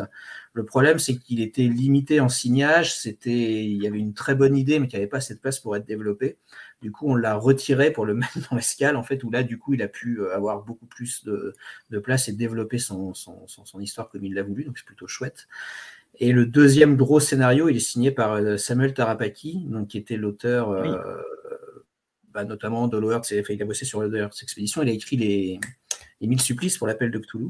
Mhm. Et voilà, donc je l'avais contacté, je lui ai demandé si ça l'intéressait d'écrire du 7 mer, parce que c'est un peu, tu vois, il y a un peu le côté pulp que lui aime, enfin, maîtrise plutôt bien dans son écriture, et donc il nous écrit un gros scénar en plus. Tu, tu, parlais, tu parlais des cinq supplices hein, de. Oui, les cinq supplices, oui, pardon. Ça a vachement augmenté hein, le nombre de ouais, supplices. Je sais plus pourquoi. Non, tu t'as raison, c'est les cinq supplices. D'accord, ok. Ouais, c'est bien. Voilà pourquoi. Et puis. Euh, Désolé, Samuel, si tu m'écoutes. Pardon. Et puis, alors j'adore, euh, j'adore le parce que vous le valez bien. Ça doit être dur hein, de trouver quand même des, des Ouais, écoute, euh, non mais voilà. Donc au départ, le supplément il fait 50-60 pages, c'est de la couverture souple. Et puis après, chaque scénario, alors ça, les, scénarios sont de tailles différentes. Euh, alors ils ont cette spécificité de ne pas. Alors pour ceux qui connaissent déjà les scénarios 7e mer, l'aspect technique dans les scénarios 7e mer, il est conséquent. Il prend beaucoup de place en fait. Sur ces scénarios qui sont ajoutés, il n'y aura pas l'aspect technique, en fait. Ce sera uniquement du pur scénario. Alors, ça ne veut pas dire que ce seront des petites séances, ce sont des vraies séances de jeu. Mais par contre, tout ce qui est euh, euh, voilà, les approches, les opportunités, les conséquences, ce sera à chaque MJ de les développer, en fait. C'est vraiment de la place qui est liée uniquement pour. Euh, enfin, qui est, qui est utilisée pour faire de l'histoire et de faire de la narration. Et donc au final, donc chaque, les scénarios sont différents, ils prennent des, des pages différentes, mais je pense qu'au final, si tout est débloqué pour Escal, on devrait être sur un supplément de 130, 150 pages, je pense. Ah oui, alors donc si on rajoute. Voilà, puisque si on rajoute en plus les frais, tu disais, ça faisait, on, partait sur une base de combien là pour le, pour le livre de l'escale 310. 310 pas loin de 320. Pas loin de 320 pages. Alors, on a, alors, on a une question euh, à 65 000. Que fait-on? Ah, mais on sait, on sait, mais c'est la surprise. Et à 80 000. Non, c'est la surprise. D'accord. Non, alors après, si tu veux, pour, euh, pour parler un peu des autres bonus au-delà des scénarios, pourquoi est-ce qu'on développe des PNJ Parce que, euh, alors si vous avez lu le pitch de la campagne, c'est une grande expédition, hein, les, les personnages vont, vont, participer à une expédition dans laquelle il va y avoir un certain nombre de, bah, de personnages non joueurs, et euh, je pense que pour que la campagne se passe bien, il faut personnaliser un maximum les membres de son expédition. Tu vois, il faut pas juste qu'il y ait, euh, tu vois, le cuisinier, le canonnier, euh, tu vois, le marin, le mousse, tu vois. Il faut vraiment qu'ils aient un prénom, une fonction, une histoire, si tu veux. Et alors, certes, le MJ peut les développer comme il le veut, mais les PNJ qu'on débloque en fait dans, les paliers, ça permet de mâcher le travail entre guillemets, de, de, personnaliser un peu plus les membres de l'expédition euh, dont, vont faire partie les, les PJ. D'ailleurs, j'y pense. Le, il y a eu les boîtes, les cartes, pardon, euh, Scélérat et euh, Héros, hein, je crois. C'est, voilà, c'était bien les deux appellations.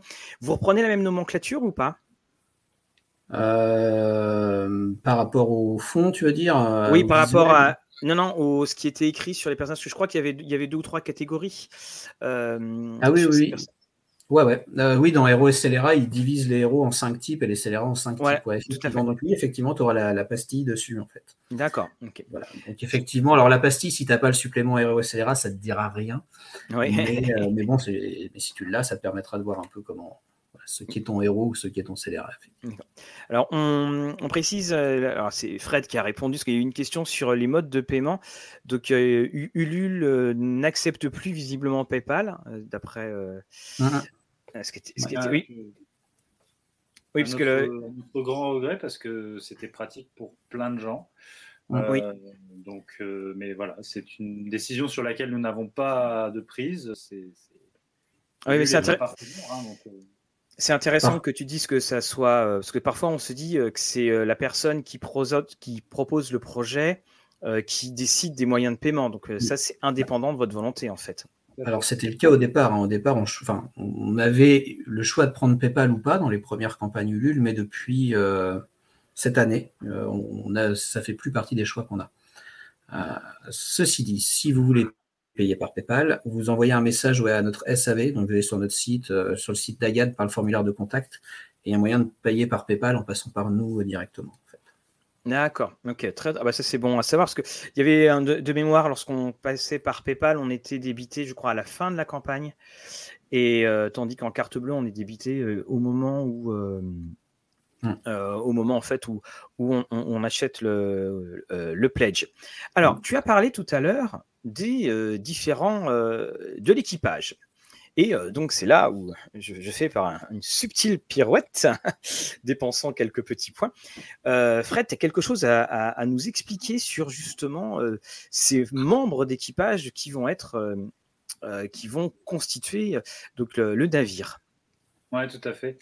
on s'est dit que ça pouvait être une idée sympathique de euh, proposer à la communauté aux souscripteurs et aux fans et aux gens qui découvrent, bref, à, toutes les personnes embarquées dans cette aventure, de euh, un peu participer à la création en nous proposant des personnages prétirés. Donc on va euh, recruter durant toute la durée du financement participatif, on va recruter des héros, mais qui vont devoir répondre à un CV bien particulier.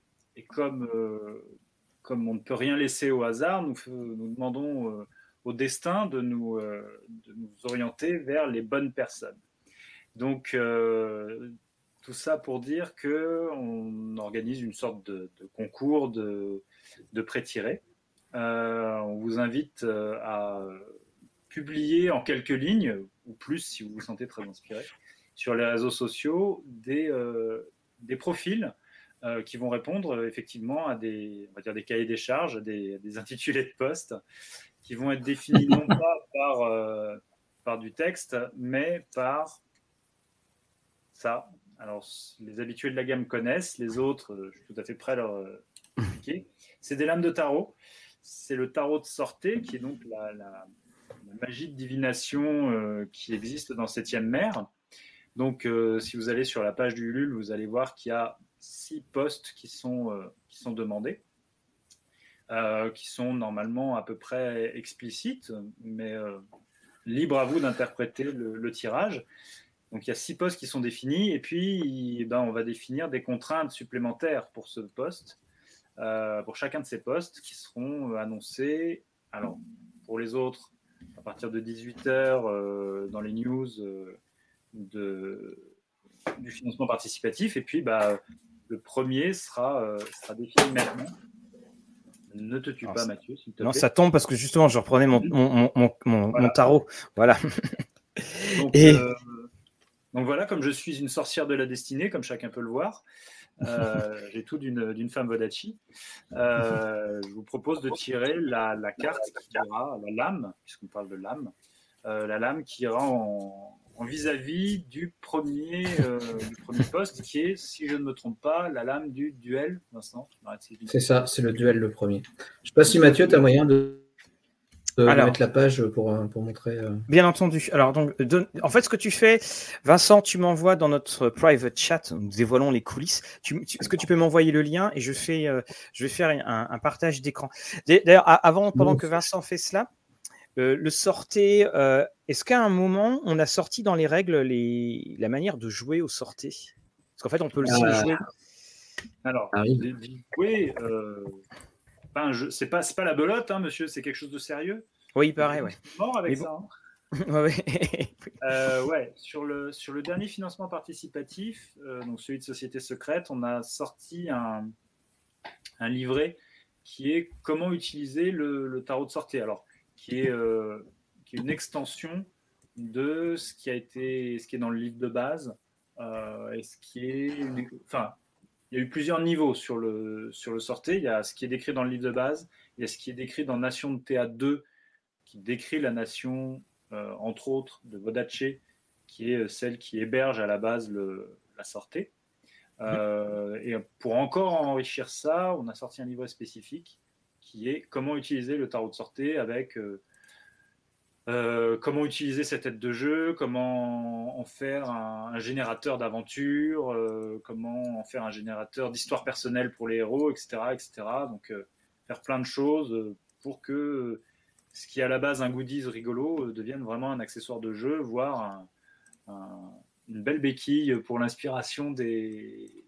Oui, parce que faut, faut le rappeler faut le rappeler, c'est qu'il y avait eu effectivement euh, le jeu, enfin le, tarot était sorti, mais euh, en fait on savait pas trop quoi en faire. C'était ça le, c'était ça le problème. Alors, je n'arrive pas, Vincent, à, remettre. Euh, attends, ce que je vais faire, c'est que je vais remettre le notre écran dessus, et puis je vais descendre jusqu'à temps que tu voilà, que tu me dises où est-ce qu'on en est justement pour cela. Voilà. Pour répondre à quelques questions du chat. Bien sûr, vas-y. Alors, coucou Loïc. on voit des têtes très connues, parce qu'on se connaît avec Loïc. Il n'y aura pas de reprint de l'édition montagne intégrante pour les prochaines campagnes. Je peux d'ores et déjà répondre que vous êtes tellement des furieux et des furieuses qu'il restait cinq intégrales montagnes dans nos autres pots. Elles sont parties en une heure. Donc, c'est aujourd'hui officiel. Il n'y aura plus jamais d'intégrale complète Montaigne euh, disponible, à moins de sur le marché de l'occasion. Voilà, c'est là, Mathieu. C'est là. Ah, ok, ouais, c'est bien ça, j'ai eu ça. Donc, Merci. Euh, donc voilà, il n'y aura pas de reprint de l'édition Montagne intégrale. Nation Pirate, c'est officiel. Voilà, euh, encore un scoop. Nation Pirate est, est, out of print, comme on dit. donc voilà, on va peut-être sortir une presque intégrale là euh, dans les contreparties. On, va voir. On ne s'attendait pas à ce que ça parte aussi vite. Merci beaucoup à vous de, votre enthousiasme. Mais voilà, il n'y aura pas de reprint de l'édition Montaigne Impia. Alors, on revient à nos, à nos lames. Donc, donc, on répète, les candidats, ce sont vous, souscripteurs, qui allez les présenter. Quelle est l'histoire de ce personnage? Pourquoi engager ce héros-ci? À vous de nous convaincre en quelques lignes sur les réseaux sociaux. Euh, réseaux sociaux, c'est sur euh, la page Facebook 7e euh, R, c'est cela? Non, c'est sur, c'est sur vos profils. Alors, idéalement, mettez, ça en public, mettez ça en public. On vous mettra les modalités dans les mails que demain à 18h, il y a un mail qui partira. Donc là, les, spectateurs de Rollis TV ont une avance, une longueur d'avance pour plancher demain sur leur création. Euh, on a, on a toujours une longueur d'avance quand on regarde Rollis TV, toujours. vous aurez une longueur d'avance et puis vous, on vous donnera demain les hashtags pour, euh, qu'on repère ça et puis le petit formulaire de, pour être sûr qu'on voit euh, votre contribution si, ce qu'on pourrait tout à fait comprendre, vous ne voulez pas la mettre en public absolu et si vous n'êtes pas mis personnellement avec nous. Alors, votre héros devra être cohérent avec les deux lames de sortie. Donc, nous allons faire le, nous allons tirer donc là, la première lame, lame de sortie. Alors moi, ça fait trois minutes que j'essaie d'ouvrir mon paquet, parce que moi j'ai le paquet VO, il est super dur à ouvrir à chaque fois. La première lame donc, qui a été dévoilée sur la page, c'est le duel. Donc le duel, c'est un arcane qui symbolise les conflits, la guerre et les malheurs qui découlent de celle-ci c'est la, première contrainte. Et la deuxième, Fred va la tirer au hasard. Voilà, je, ne regarde pas. Alors, je vais essayer de. Attends, je te mets en, je te mets en, je te mets en solo layout. Voilà, tu es tout seul. C'est à toi la caméra. Et donc, cela sera. Je, je voilà, je les, je les montre. Je ne regarde pas ce que je tire, hein, véritablement. Vous voyez, je regarde la caméra. Attention. Ah Donc, il s'agit de. Alors, je n'arrive pas à lire de, là. Le diable, d'accord. Le diable. Alors, cet arcane symbolise la manipulation et la malveillance. Attends, tu parles d'un membre d'équipage là, donc tu as, vraiment envie de l'engager. Alors attention, ça ne veut pas dire que ce personnage doit être euh, manipulateur et malveillant. Ça veut dire que quelque part dans son histoire, il doit y avoir euh, quelque chose qui est en lien avec la manipulation et la malveillance. Ça peut être quelqu'un qui l'a croisé, ça peut être ses parents avec qui il est ennemi, son frère qui pourchasse partout, enfin, peu importe. Mais, euh, mais voilà, mais ça doit entrer en, compte dans, le concept qui sera proposé. Tiens, n'oubliez pas que vous devez proposer des héros à septième mère. oui, oui, voilà. Oui, Comment t'appelles-tu? Mon surnom est le traître, je ne comprends pas. Merci, tu sors. Alors, on a Arthur, je pense que c'est Arthur. Euh, euh, et voilà, donc coucou, coucou Arthur. Hum, on a Arthur, qui est euh, l'un des traducteurs officiels de la gamme, quand même. voilà. Dont à Arthur, ce qui est à Arthur, effectivement, il fait partie de, des gens qui ont traduit euh, tous les suppléments, enfin une grande partie des suppléments parus en français. Et on précise que c'était le maître de jeu dont nous parlions dans ce très bon moment que nous avions passé, euh, c'était lui également. Et la question, c'est est-ce qu'il a toujours un, petit foulard de pirate dans la vie de tous les jours? Là, le mystère reste entier. Euh, sur Twitter également, il y, aura quelque chose ou pas? On suit les publications sur Twitter. Euh, donc euh, avec le hashtag. Alors, si vous arrivez à faire un pitch de, de, personnages intéressants en 256 caractères, dont le hashtag, ok, mais on prend, on prend, ça peut, hein, des fois. mais on suivra ce qui se passe sur Twitter. Et encore une fois, il y aura en doublon, en parallèle, un formulaire Google pour recenser vos, vos, participations. Donc, si vous avez un doute, une crainte, n'hésitez pas à utiliser ce, ce formulaire pour qu'on soit sûr de voir passer votre contribution. Ah, petit bonjour à, Angélique en attendant. Alors moi j'avais une question, Fred, à te poser. Euh, on est d'accord que c'est ouvert à tout le monde. C'est-à-dire que voilà, vous n'êtes pas obligé euh, d'avoir contribué. C'est si vous avez juste envie de créer quelque chose, vous pouvez le faire. Parce que souvent on a dans les, enfin régulièrement on a dans les financements. Euh, euh, vous pouvez pledger pour avoir votre PNJ ou des choses comme ça. Non, là, vous avez rien à faire. C'est juste. Euh, alors, petite question. Il y a juste un truc, il n'y a, même pas besoin de l'écrire en entier. Nous, ce qu'on demande, c'est un concept, d'accord? Mais on ne demande pas aux gens de nous écrire un roman ou de faire toutes, les, toutes les caractéristiques, en fait. Alors, s'ils se le sentent de le faire, pourquoi pas. Mais sinon, concept qui nous permet ensuite de développer le PNJ, c'est ce qu'on demande en fait. Et ils auront leur, euh, ils auront leur nom immortalisé dans la gloire euh, de l'écriture à la fin. Oh, en plus. Et il y a, ça, et, en plus de ça, on passera, enfin, on commandera une illustration qui, euh, voilà, qui représentera ce, personnage. alors, on a Ami Deschats qui demande est-ce que vous pouvez nous donner un exemple de personnage, histoire d'avoir un, peu un schéma? Vas-y. on fait moins le malin là. Hein. donc on a un dueliste qui, euh, qui est sous l'arcane du diable. Euh, bah, je vais prendre l'exemple d'Arthur. Merci Arthur. Euh, on a un dueliste qui, qui a été un jour trompé par donc un dueliste de la fédération sarmatienne qui a un jour été trompé par le dievas de sa sœur, donc l'esprit malin qui offre des pouvoirs magiques à, à la sœur de ce dueliste. Euh, il, a, il a pensé qu'il pouvait euh, demander une faveur lui aussi à ce, à ce Dievas. Euh, qui, qui l'a entraîné sur une mauvaise piste, bla, bla, bla, bla, à vous de, à vous de développer. Voilà, l'idée, c'est de, de, dire, voilà, j'ai un personnage de dueliste qui a été manipulé, a manipulé quelqu'un pour faire un truc qui était qui pensait être bien, et puis en fait, ça s'est retrouvé, ça, ça lui est retombé sur les doigts et maintenant euh, il est recherché. Euh, voilà. Qu'est-ce, qui fait qu'il y a eu de la manipulation euh, et de la tromperie dans l'historique de ce personnage? Est-ce que c'est lui qui a été manipulé? Est-ce que c'est lui qui l'a été et il a connu une rédemption Ou est-ce qu'il s'est arrêté juste à temps avant de devenir un, un infâme scélérat? À vous de nous dire. Alors, et justement, donc je, remets le, stream. Il y a, enfin, le, partage. Euh, il, va y en avoir six en tout de ces personnages-là. Oui, tout à fait. Six personnages euh, dont, on parlera euh, au fur et à mesure de la campagne. Ça ne va pas être tous les jours, évidemment, puisque la campagne, le financement participatif dure 15 jours. Mais voilà, tous les 2-3 jours, on, va, on va tirer une nouvelle carte. alors, ce sera non plus en direct, mais et voilà, lors des news de, 18h. Et euh, donc ces personnages, au bout du compte, alors dans chaque pledge, il y a un set de pré-tirés hein, qui est proposé. Ce sera ça, c'est set de pré-tirés. Ce seront ces six personnages euh, qui seront euh, voilà, qui seront sélectionnés et qu'on dévoilera le, dernier jour. Mmh. Alors, on a une la date de la date de sortie est prévue pour 2022, c'est cela? C'est ce que j'ai cru voir. Donc, on en est à quel quel est l'état d'avancement en fait là pour l'instant? Alors la campagne elle est terminée, elle est en cours de relecture et le PDF sera livré aux, souscripteurs euh, à la fin du financement en fait.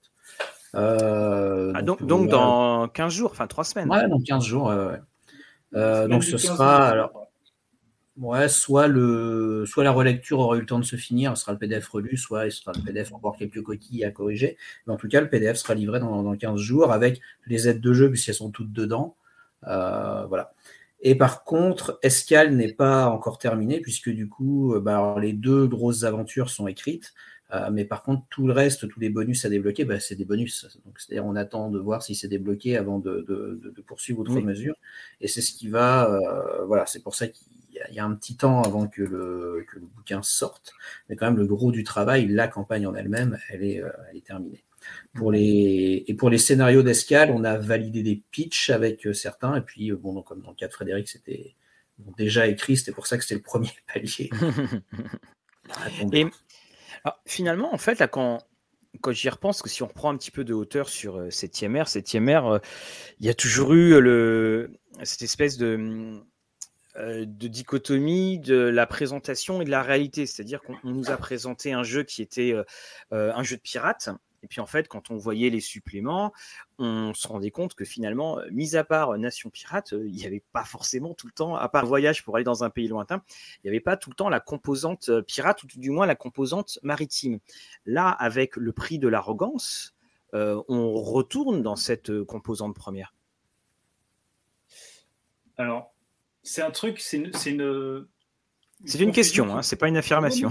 Non, bien sûr, c'est une confusion que, que, qui existe depuis la V1, euh, où effectivement, euh, comme ça s'appelle septième mer, on entend euh, jeu de pirate, et c'est vrai qu'à chaque fois, le premier supplément qui est sorti, c'était bah, Pirate Nations, aussi bien en V1 qu'en V2. Mais c'est avant tout un jeu de swashbuckling, vraiment de, de KPDP. Donc c'est le, le, souffle épique des héros, des, gens qui euh, prennent des dagues pour s'accrocher à des, toiles et descendre sur 40 mètres, aussi bien dans un théâtre que sur une voile. Euh, et effectivement, l'essentiel des suppléments décrit des choses qui se passent sur la terre ferme. Donc, euh, clairement, c'est un jeu de d'héroïque, enfin de, d'héroïsme, euh, et c'est vrai que là, alors sur le prix de l'arrogance, euh, on peut peut-être commencer à en parler. C'est une, campagne, une série de scénarios euh, qui se déroule à la fois sur terre et sur mer.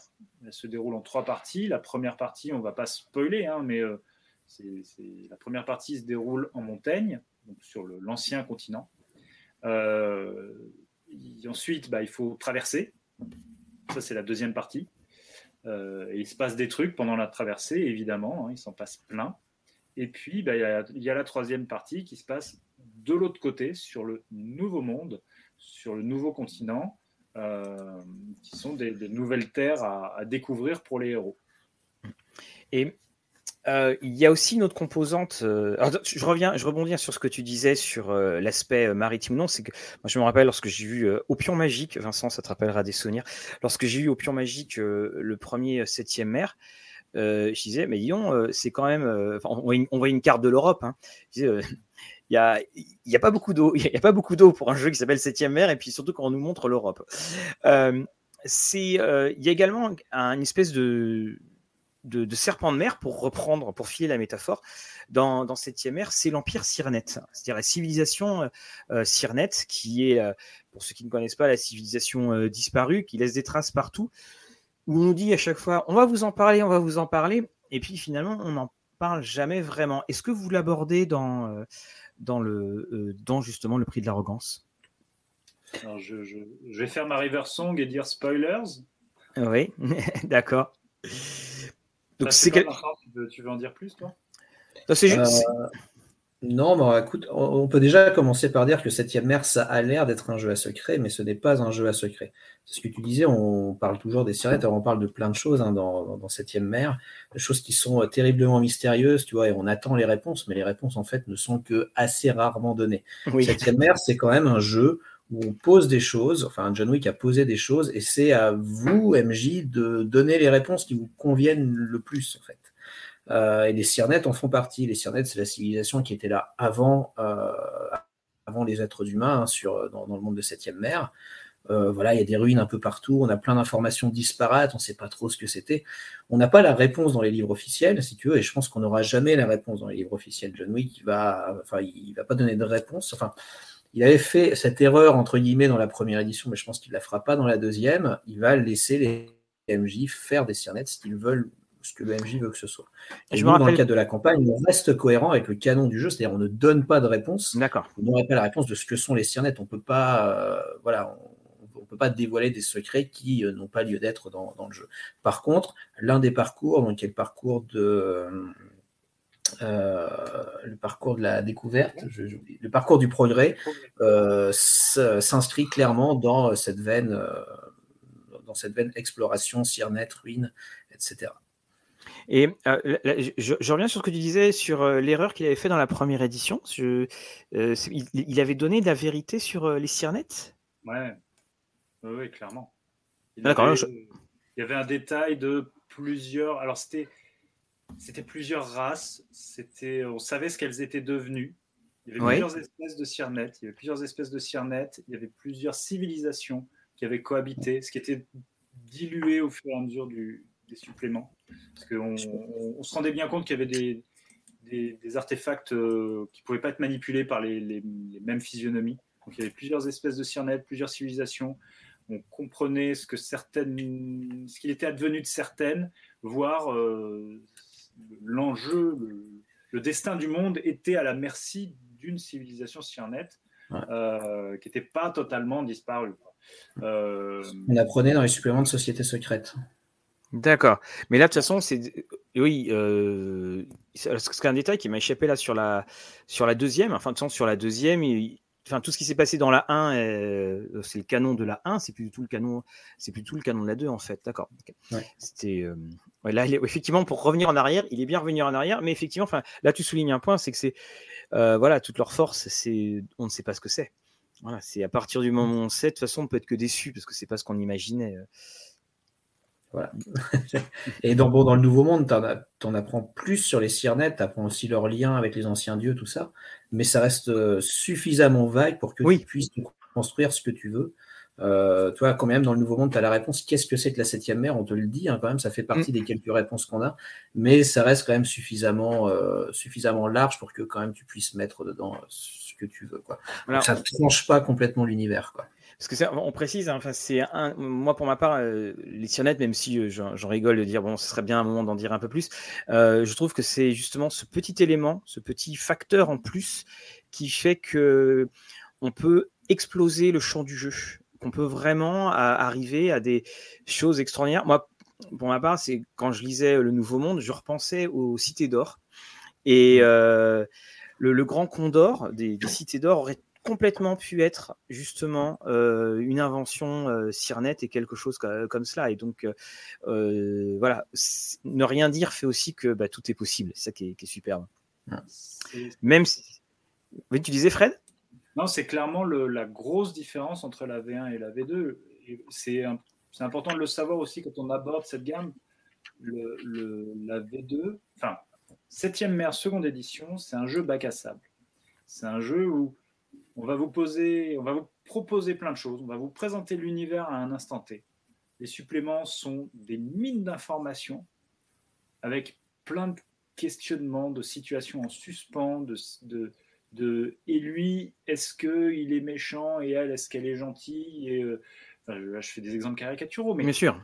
plein de questions en suspens et 95% des réponses, et encore, je suis à mon avis faible, une immense majorité des réponses, c'est aux tables de les apporter.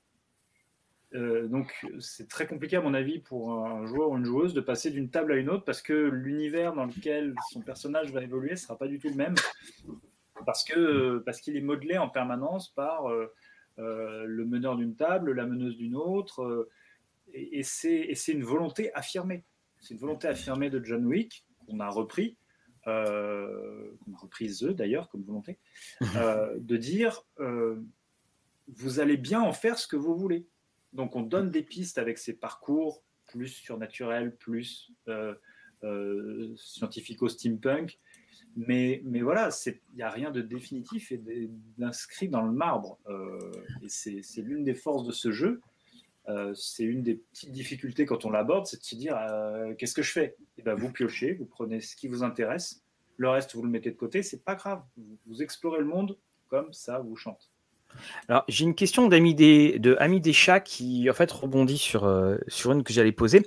Donc, un, supplément un jour qui serait sympa, ce serait un, livret racontant les, grandes lignes de la première édition de 7e mer. Et alors, moi, la question, justement, ce que, que j'avais, c'était quand, Vincent commençait à parler, par rapport à ceux qui, ont, qui sont procurés la, deuxième édition, est-ce que vous avez un ratio euh, de ceux qui en fait avaient déjà la première? Et est-ce que le, ce changement de, paradigme là-dessus on peut vraiment le dire de la deuxième édition a provoqué un, mécontentement chez ceux qui avaient la première, on les connaît, les, anciens, et où est-ce qu'il y en a qui se sont dit, de toute façon, je peux toujours utiliser et piocher dans, dans ce qui était sorti de la, de la, première, parce que la première, il y avait quand même eu un paquet de suppléments. Hum. Bah, j'ai pas la proportion de joueurs entre la, V1 et la V2, ça je la connais pas. Des retours que je peux avoir sur euh, Discord, les réseaux sociaux, tout ça, j'ai l'impression que ce qui clive plus dans la deuxième édition de 7ème mer, c'est le système de règles. C'est pas du tout l'univers. Et il y a beaucoup, enfin j'ai discuté avec un certain nombre de MJ de la V1 qui jouent avec l'univers de la V2 et le système de la V1. Parce qu'ils n'ont pas compris comment on servait du système de la V2. Euh, puisqu'effectivement, c'est vrai, c'est assez particulier. Ah on en a déjà parlé. Euh, mais du coup, j'ai pas l'impression que ce soit euh, que ce soit vraiment clivant. déjà, l'univers, enfin la base, donc TA, ce qui est présenté dans le livre de base, c'est grosso modo la même chose que dans la V1. On a juste mhm. rajouté un pays en plus. Et tout le reste, c'est-à-dire le Nouveau Monde, l'Ifril, l'Empire du Croissant, je trouve que c'est des ajouts qui sont tellement riches, qui apportent tellement à l'univers, finalement, ça, ça, ça, ça booste vraiment l'univers tel qu'il existait dans la, dans la V1. Et en plus, la V1 avait quand même ce truc, enfin, elle faisait avancer sa timeline, en fait, donc ça commençait en 1668, je crois, puis tu avais les suppléments qui, qui passaient 1669, 70, etc.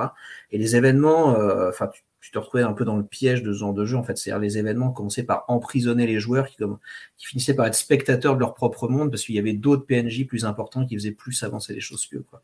Oui, donc, euh, voilà, je, pense aussi que la deuxième édition, elle est née de ce constat et de dire les joueurs sont les héros et ce sont eux qui feront avancer l'univers. Il n'y aura pas de grand PNJ qui, euh, qui va provoquer la révolution montaginoise, par exemple. S'il y en a une, ce sera les, les, joueurs qui, le, qui, la provoqueront. Comme ça, ils n'auront qu'à s'en prendre à eux-mêmes. Oui, parce que de toute façon, de toute façon, aussi, dans cette première édition, euh, quand tu parles des suppléments qui rajoutent, on se retrouve dans euh, l'infâme et odieux métaplot. C'est-à-dire que euh, ce qui avait été lancé par White Wolf, il ne fallait pas que tu rates des suppléments parce que tu pouvais être complètement euh, perdu et que ça liait, enfin, ça te forçait aussi à acheter à partir du moment où tu étais, tu étais dans le jeu. Et quelque part, effectivement, le jeu t'échappait le jeu t'échappait, toi, en tant que, en tant que maître de jeu et, et joueur. Quelle a été, lorsque vous avez découvert la deuxième édition, donc la, chose qui vous a le votre supplément préféré, la chose que vous avez fait, euh, waouh, quand même, là, c'est super. Moi, sans hésiter, c'est le 300. Le, 300, c'est vraiment. Et c'est ce que je préfère dans la deuxième édition, c'est tout ce qui est extérieur à TA. Déjà, ce que je l'ai dit, TA en elle-même, mis à part la Fédération sarmacienne, c'est en gros la même chose. Euh, toi, on reprend un peu les mêmes nations avec les mêmes concepts. Tout ce qui est autour, c'est nouveau. Donc je, trouve que ça apporte vraiment une richesse en plus, quoi. Et, euh, je trouve que le, supplément sur l'Empire du Croissant, il est extrêmement bien écrit. Il a alors ce vrai faux défaut d'être trop petit en fait, c'est-à-dire ça pourrait presque être un spin-off tellement il y a de choses dedans et tellement on aimerait que ce soit développé. Mais moi j'ai trouvé que c'était, euh, il y avait, euh, c'était assez fou quoi dans la description des civilisations, dans le développement des religions, tu vois. Dans oui, puis je, trouve ça c'est génial. Et, nous sommes dans une époque où euh, on est euh, très tatillon sur beaucoup de choses, et je trouve qu'à aucun moment, d'ailleurs que ce soit en fait dans tous les suppléments, ils ne tombent dans le cliché.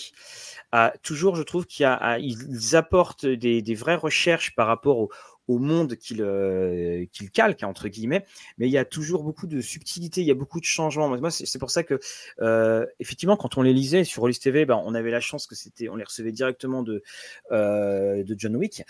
c'était la, la, découverte, c'était le, le, jeu de rôle dans sa plus belle acception, c'est-à-dire l'évasion totale, parce que ils ont cette force, je trouve, c'est que on connaît sans connaître. C'est-à-dire, bah, évidemment, euh, tu parles de l'Empire du Croissant, euh, il y a plein d'histoires, il y a plein de choses qui sont venues, et en fait, on les découvre dans, pour Septième Mer, mais on n'est jamais perdu parce qu'on arrive à faire le rapprochement avec les, histoires, enfin avec, la, avec les notions historiques.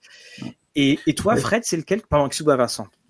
Oui, oui, et puis juste pour rebondir sur ce que tu disais, je pense que la force de John Wick, ça a été de ne pas écrire ses suppléments, mais de faire appel à des gens qui sont experts de ces civilisations pour les écrire, en fait ce qui du coup euh, donne la richesse à, alors autant à l'Empire du Croissant qu'aux Terres d'Or et de Feu qu'au Nouveau mm. Monde en fait.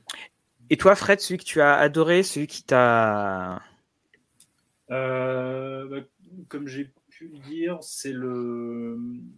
Alors l'Empire du Croissant, j'étais assez confiant parce que il y avait déjà eu des belles bases euh, en V1, mais voilà, j'avais très peur. J'avais très peur de, de ce qu'il allait faire, enfin de ce que la gamme allait proposer pour euh, l'IFRI, donc l'équivalent euh, septième mer de l'Afrique. J'avais très peur parce que, bah parce que l'histoire du continent africain n'est pas la plus rigolote, surtout à cette époque-là. Hein. Non. spoiler, esclavage.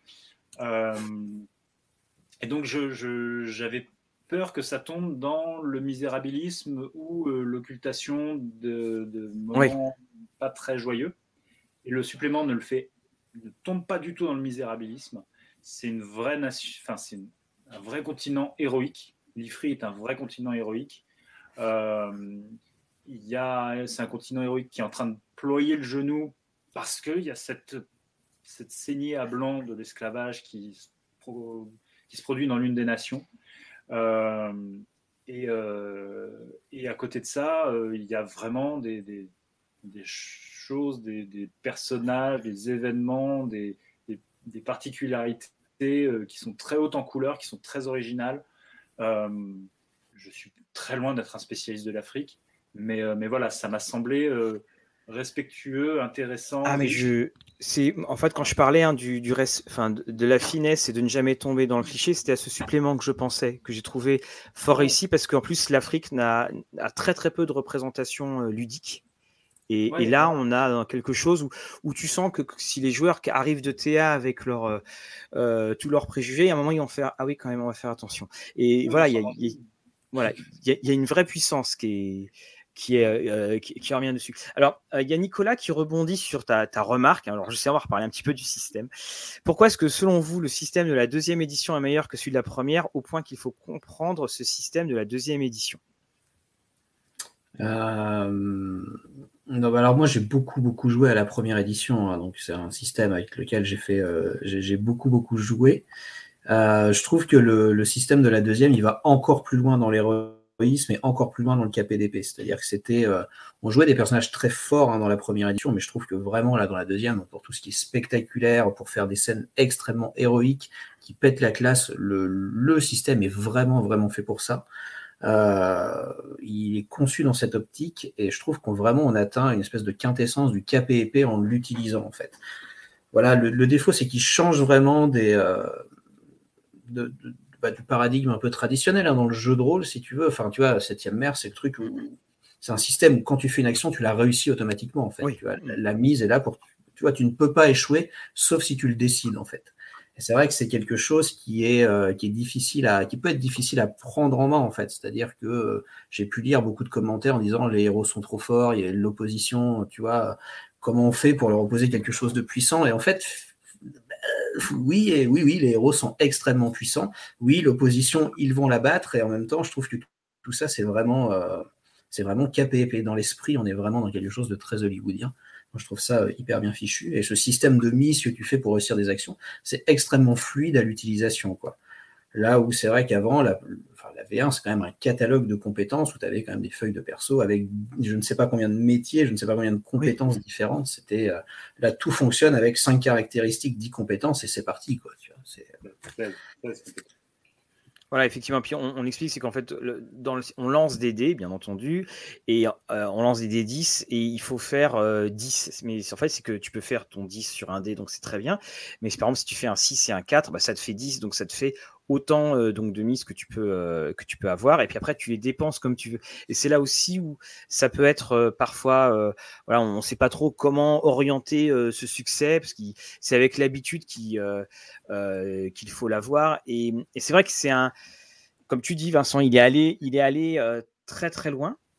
Et que l'idée était très noble mais voilà pédagogiquement on aurait peut-être dû faire on aurait peut-être aimé avoir un peu plus d'exemples. Hein. Voilà, c'est pour, euh, euh, pour, pouvoir faire ça. Et d'ailleurs, c'est pour ça que le kit d'initiation, euh, enfin, le, oui, enfin, le, kit d'initiation qui était proposé, en fait, il proposait pas deux scénarios, il proposait deux scènes. Pour, on avait plutôt l'impression que c'était une sorte d'initiation au, au jeu, au système de jeu, que vraiment au, un, système d'initiation à l'univers. Mmh. Mais il était bien fait. Moi, j'ai compris comment fonctionnait le système en faisant jouer Longue Vie au Prince. Euh, donc effectivement, enfin je veux dire à l'époque il avait été critiqué parce qu'effectivement c'était juste deux scènes extrêmement basiques si tu veux. Tu as une scène de combat, une scène dans une cour en fait, euh, enfin une scène de, cour avec des courtisans quoi. Et en faisant jouer ces deux scènes, en lisant le, petit résumé des règles qu'il y avait au début, on comprend bien comment ça fonctionne en fait. Du coup ça, ça, je, le trouve plutôt bien fichu. Hein, Alors justement, tu on parlait donc de longue vie au prince dans le euh, donc c'est Fred, hein, tu parlais de, de, Longue Vie au Prince. Tu euh, Attends, je viens de perdre le commentaire. La suite de Longue Vie au Prince, c'est euh, les Nations de Terre numéro 2. Les événements de Longue Vie au Prince sont antérieurs d'une vingtaine d'années. C'est bien cela. Donc ce supplément, ce, ce kit d'initiation est toujours disponible? Oui, il est toujours disponible. D'accord. Et alors, le... également, donc, tu m'avais dit, Fred, que tu voulais rajouter quelque chose sur les expéditions sur, les, livraisons. Oui, je sais qu'on revient en arrière, mais euh, voilà, donc c'est. Euh, euh, peu importe. Les, les contreparties du financement participatif. on va revenir dessus. voilà. Voilà. Ça, continue de monter. oui, 248, la marée est haute. la marée est haute, la marée continue de monter. Le, pour les contreparties flottilles, Vincent, tu m'arrêtes hein, si, je, si je dis une bêtise, mais tu confirmes. Hein les contreparties flottilles, le studio vous envoie tout ce qui est déjà sorti là, maintenant, tout de suite. C'est-à-dire à la fin du financement. À la fin du financement. Oui, oui, là, maintenant, tout de suite. Ouais, Laissez-nous laissez quand même une semaine de logistique. quoi. Euh, mais à la fin du financement, les contreparties flottilles sont expédiées, à l'exception évidemment de tout, tout, ce qui va être débloqué là. Donc, on vous envoie les, les intégrales de tout ce qui est déjà paru on voit euh, Kitai, on voit euh, bah là, c'est le, fameux kit. Voilà, le, kit d'initiation, euh, les, les huit suppléments, les huit livres déjà sortis, neuf avec Société secrète, les dés, les écrans qui existent déjà, les, boîtes, les mises, les cartes, euh, on nous a demandé dans le chat est-ce que les cartes sont rééditées? Euh, Les cartes ne sont pas rééditées, elles sont encore disponibles. Euh, donc voilà, tout ça, tout ce qui est paru jusqu'à Société Secrète, si vous prenez une contrepartie flottille, on vous l'envoie à la fin du financement participatif, ce qui fait que vous pourrez commencer à jouer. et donc il y aura aussi dedans une, enfin des, scénarios, il y, a de quoi faire. Et alors, justement, la question qui à, voir tout cela, euh, est-ce que on peut, on, a le jeu, on n'a pas les suppléments, mais on a envie de pledger à, euh, donc au prix de l'arrogance. Est-ce que le, il s'est quand même recommandé d'avoir euh, d'avoir quelques-uns des suppléments? Est-ce qu'il y a des renvois de pages vers certains suppléments si, si on souhaite aller un peu plus loin? Alors le livre en lui-même, il est autonome, il contient toutes les informations pour jouer en fait. Euh, toutes les informations, à dire minimales pour jouer. Euh, après, évidemment, enfin, je veux dire, une, voilà, on en a parlé, une partie de la campagne se passe au Nouveau Monde, euh, donc toutes les informations nécessaires pour jouer là-bas sont intégrées dans le prix de l'arrogance. Maintenant, si vous voulez avoir une vision plus large du Nouveau Monde et vous immergez bien dans l'ambiance du Nouveau Monde, il vaut mieux avoir le supplément sur le Nouveau Monde. Euh, de la même manière, il y a toutes les infos sur la montagne pour la partie qui se passe en montagne, mais si vous avez Nation de TA1 et que vous lisez le chapitre sur la montagne, vous serez plus immergé dedans et ça vous permet d'avoir une meilleure idée de, euh, l'ambiance qui règne dans, ce pays. Ceci étant dit, les informations minimales sont de toute façon dans le bouquin du prix de l'arrogance. C'est D'accord. Il est autonome, très bien, c'est bien. Euh, même pour les règles. Euh, on a aussi une question donc de Ayabusa. Euh, est-ce qu'on peut estimer l'arrivée de Société Secrète pour fin novembre? Oui. Alors là, on a le, le, le, le sur lequel sont les containers avec dedans toutes les, enfin, avec les sociétés secrètes est aux alentours du Portugal, je crois, aujourd'hui. Donc à moins qu'il coule, ce serait vraiment pas de bol. Il arrive au Havre début novembre. Donc après, le temps du dédouanement, du transport jusqu'à nos entrepôts, on va dire ça va arriver mi-novembre dans nos entrepôts, puis après les envois vont pouvoir commencer. Est-ce que, est que tu, tu, connais le nom du enfin tu connais le nom du, du porte-container? Je n'en ai pas de tête. Fred, tu le connais? Ouais, le MSC Jade. Je vais vous trouver le lien pour Excellent. en direct. Euh, puisqu'on a le lien pour le suivre en direct. je ne sais plus quel éditeur, s'il est d'ailleurs français ou américain, qui avait fait ça, qui avait mis le, lien ah bah. du, euh, le lien du, euh, du pack. C'est ce qu'on a fait. Hein, les souscripteurs de sociétés secrètes l'ont dans la dernière news et ils peuvent cliquer dessus et voir où c'est. Ah bah, alors, ça, doit être vous alors. et bah, les bateaux comme ça, les containers, là, les, transporteurs, c'est vraiment lent hein, quand même. Ah ouais, c'est bon. L'avantage, c'est qu'ils n'auront pas de 1er novembre, donc ils pourront continuer à, avancer. Bon, on, va regarder où il est, bien entendu, Fred. Vas-y, n'hésite pas à le mettre dans le chat ou en, message privé. Alors, tu me l'as mis en message dans, le chat, dans, le chat, dans le chat. Alors, on va regarder ça. Donc, c'est le porte-container qui contient tous nos accessoires en provenance de Chine, les livres mmh.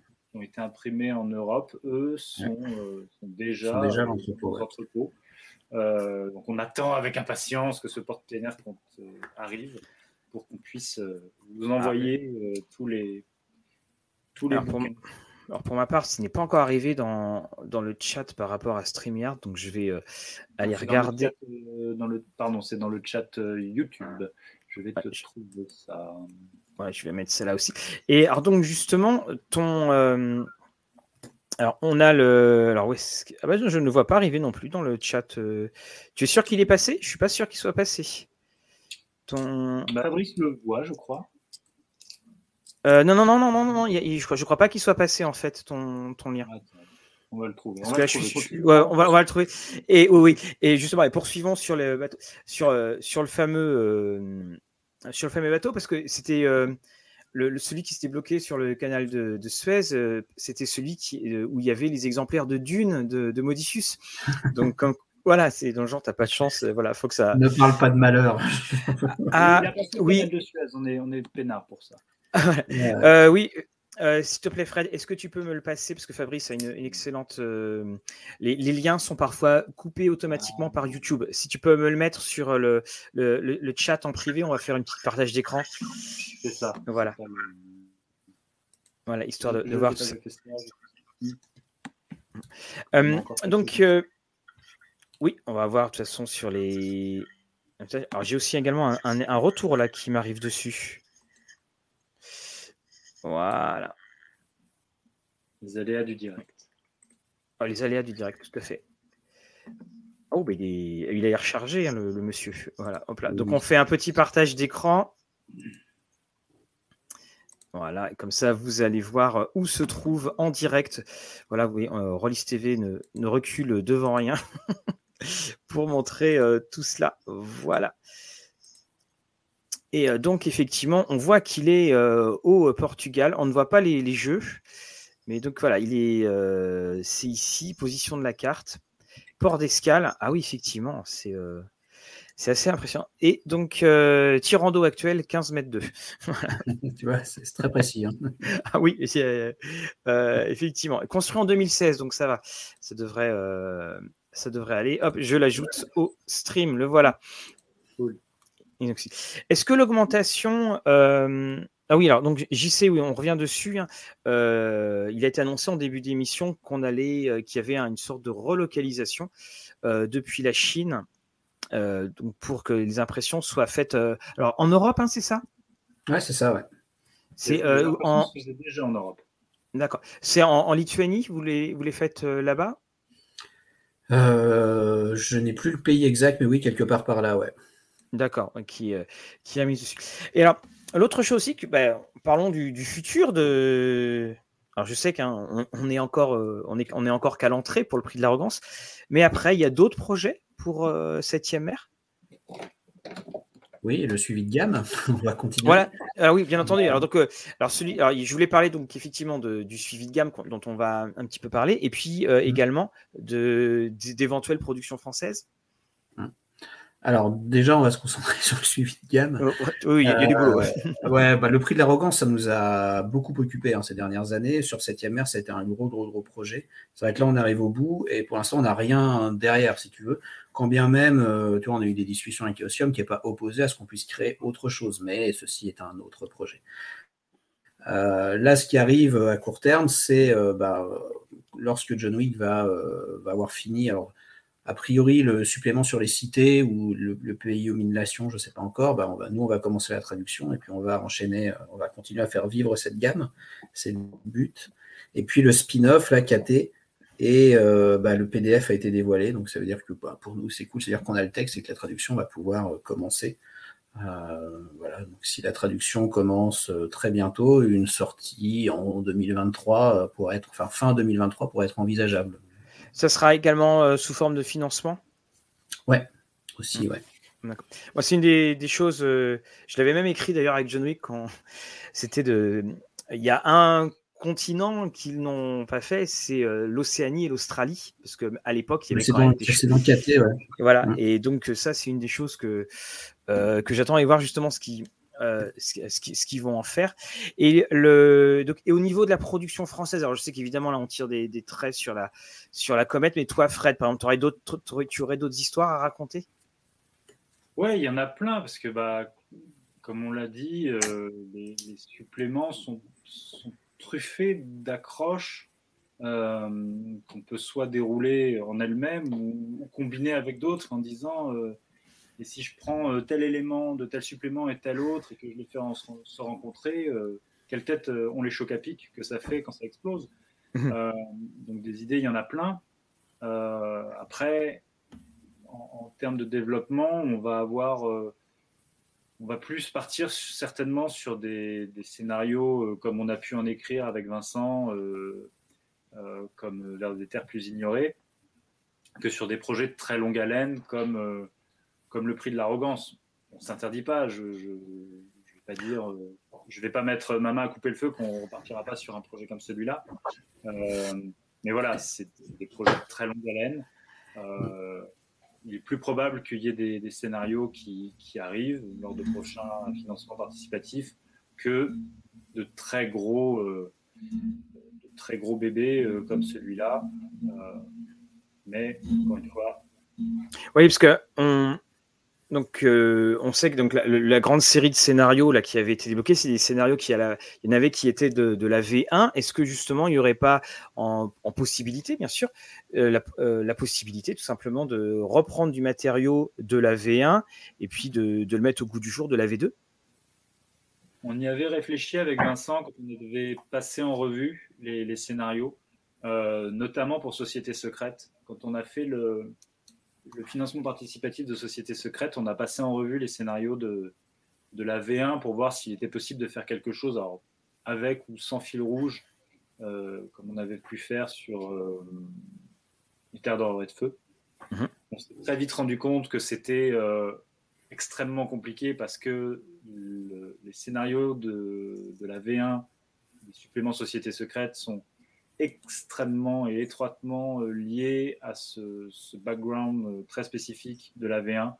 Euh, donc la transposition était vraiment, vraiment difficile. Il n'y en avait que deux qu'on a, pu, on a pu reprendre dans, Société Secrète, qui était le, supplément issu de Eisen et de euh, donc voilà, adapter des choses de la V1, alors c'est long, c'est chronophage, euh, et puis euh, alors ça va intéresser les nouveaux. Il y avait une très belle campagne hein, euh, en V1, la Croix des Raids, mais, mais voilà, on n'est pas sûr que, pour le coup, en temps d'adaptation, c'est très très long.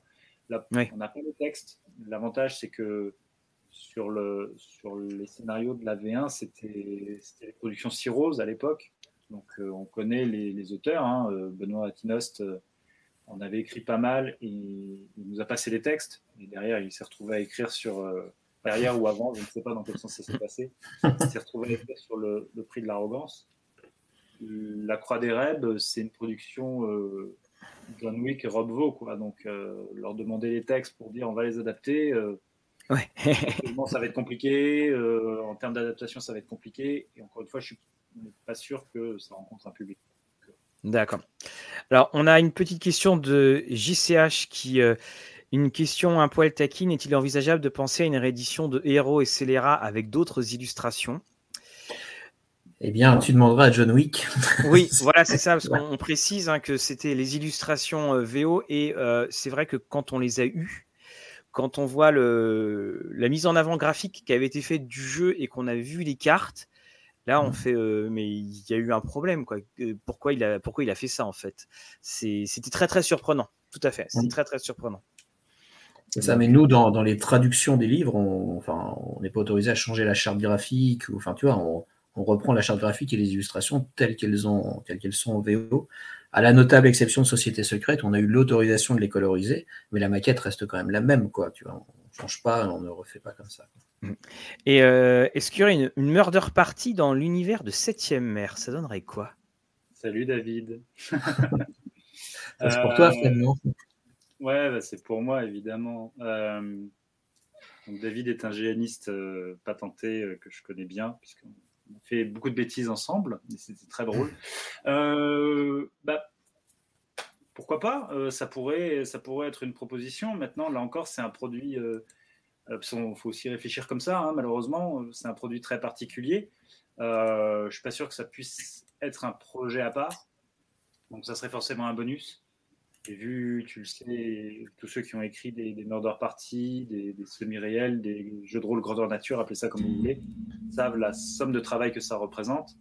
Euh, donc je ne sais pas si ça peut se contenter d'être un bonus et je ne suis pas convaincu. Comme ouais, puis euh, en plus ça veut quand même dire qu'il faut un lustre, au moins un lustre, hein, parce que à 7ème ère, s'il y a un lustre, c'est quand même pour s'accrocher dessus à un moment ou à un autre.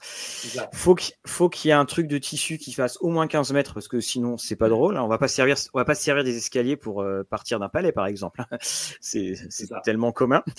Donc, effectivement, il y a beaucoup de choses. Et est-ce que, quand on voit en fait d'ailleurs tous les, suppléments, je sais, que c'est un jeu bac à sable, est-ce que vous, alors bien sûr, on, est, dans la discussion sur le jeu, vous verriez une, un chemin, une voie que prendrait l'univers du jeu? Parce qu'on sait qu'il y a plus ou moins des révolutions qui se fomentent. Est-ce que que, serait finalement si le monde de septième ère si on avançait d'un siècle par exemple? Ah. Alors ça, c'est pas pour discuter, hein, c'est pour discuter. Ouais, Mais tu sais qu'il y avait eu une annonce de John Wick bah, avant, qu'il, avant que ce soit racheté par Chaosium, où il annonçait un septième mer steampunk, je crois. Donc, donc ça se passerait plus tard dans l'univers de septième mer, dans une ambiance steampunk. Ça, il l'avait annoncé. Donc, D'accord. Euh, on pourrait tout à fait imaginer. Enfin, je pense que c'était ce que lui avait en tête. Euh, mais voilà, un développement de tout l'aspect euh, technologique. Parce déjà que pas mal au cœur de, de l'histoire de, de 1668. Quoi. Et, toi, Fred, tu verrais ça comment?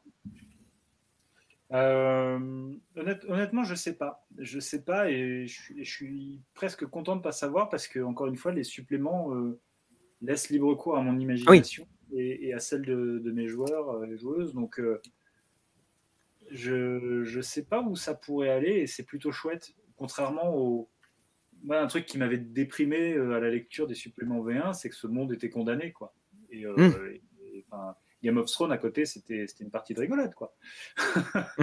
donc, euh, donc voilà, là, je suis content que le monde soit complètement ouvert, qu'il y ait des risques que ça, ça parte euh, en vrille très fort à certains endroits.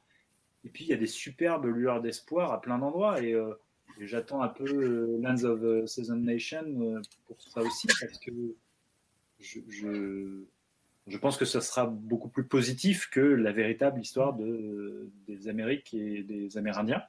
Oui. Et ça va faire du bien. et mais c'est euh, parce que dans euh, justement sur TA, on, on a l'introduction de la démocratie qui commence en fait à, arriver.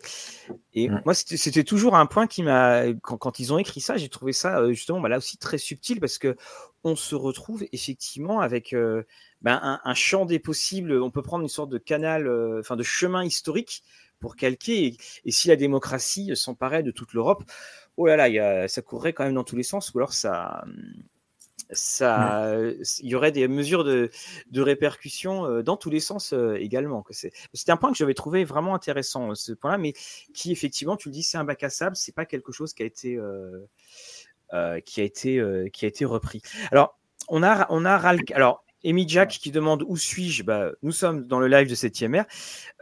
Est-ce que vous pouvez en dire un peu plus sur Lens of 1000 Nations? Eh ben, c'était le supplément Colonie au départ, ça s'appelait Colonie, euh, ça a changé de nom que très récemment. C'est la partie Amérique du Nord du monde de 7e mer. En fait, la, partie Amérique du Sud, donc l'Astlan, c'est le Nouveau Monde, et la partie Amérique du Nord devait s'appeler Colonie au départ, et finalement va s'appeler, je pense en français, le pays aux mille nations. Euh, c'est l'équivalent, enfin, on va trouver là-bas notamment pas mal de tribus euh, indiennes. Bah, bah, voilà, l'Amérique du Nord avec bah, les colons, je pense, qui sont arrivés. on n'en sait pas plus que ça, sinon que le supplément a été réécrit et que normalement ça devait être le prochain à sortir, mais selon la dernière news Kickstarter, a priori ce serait peut-être plutôt Cities qui sortirait avant. voilà. Donc en le pays obligation, ça va compléter le monde de 7 mer. C'est le dernier bloc qui manque pour qu'on ait une vision globale de, du monde. Et, euh, et, tu peux nous en dire un peu plus aussi sur Cities? Alors Cities au départ c'était Cities of Face et Cities of Wonder, donc les deux suppléments devaient développer trois villes de l'univers, trois villes chacun. Donc il y avait la cité Vaticine, euh, Iskandar, donc qui est la capitale du croissant, et je ne sais plus laquelle était la dernière dans Cities of Face. Et Cities of Wonder, c'était quoi Cinq voiles euh, Je sais plus. Enfin bon, c'était trois, trois autres villes. Quoi. Enfin, c'était voilà. Là, on se, se, focalisait plus sur des nations, on se focalisait sur des villes, des grandes villes en particulier. Euh, et donc voilà, par exemple, la capitale de l'Empire du Croissant n'était pas vraiment décrite dans le supplément de Croissant. Je pense que c'était euh, voilà, le supplément qui allait le, décrire. les deux ont été fusionnés en un seul livre, en fait. Ça va Cities ou Cities of Face and Wonder. Je ne sais pas comment ils vont l'appeler exactement. Ben, justement, ce que je, trouve que c'était aussi un des.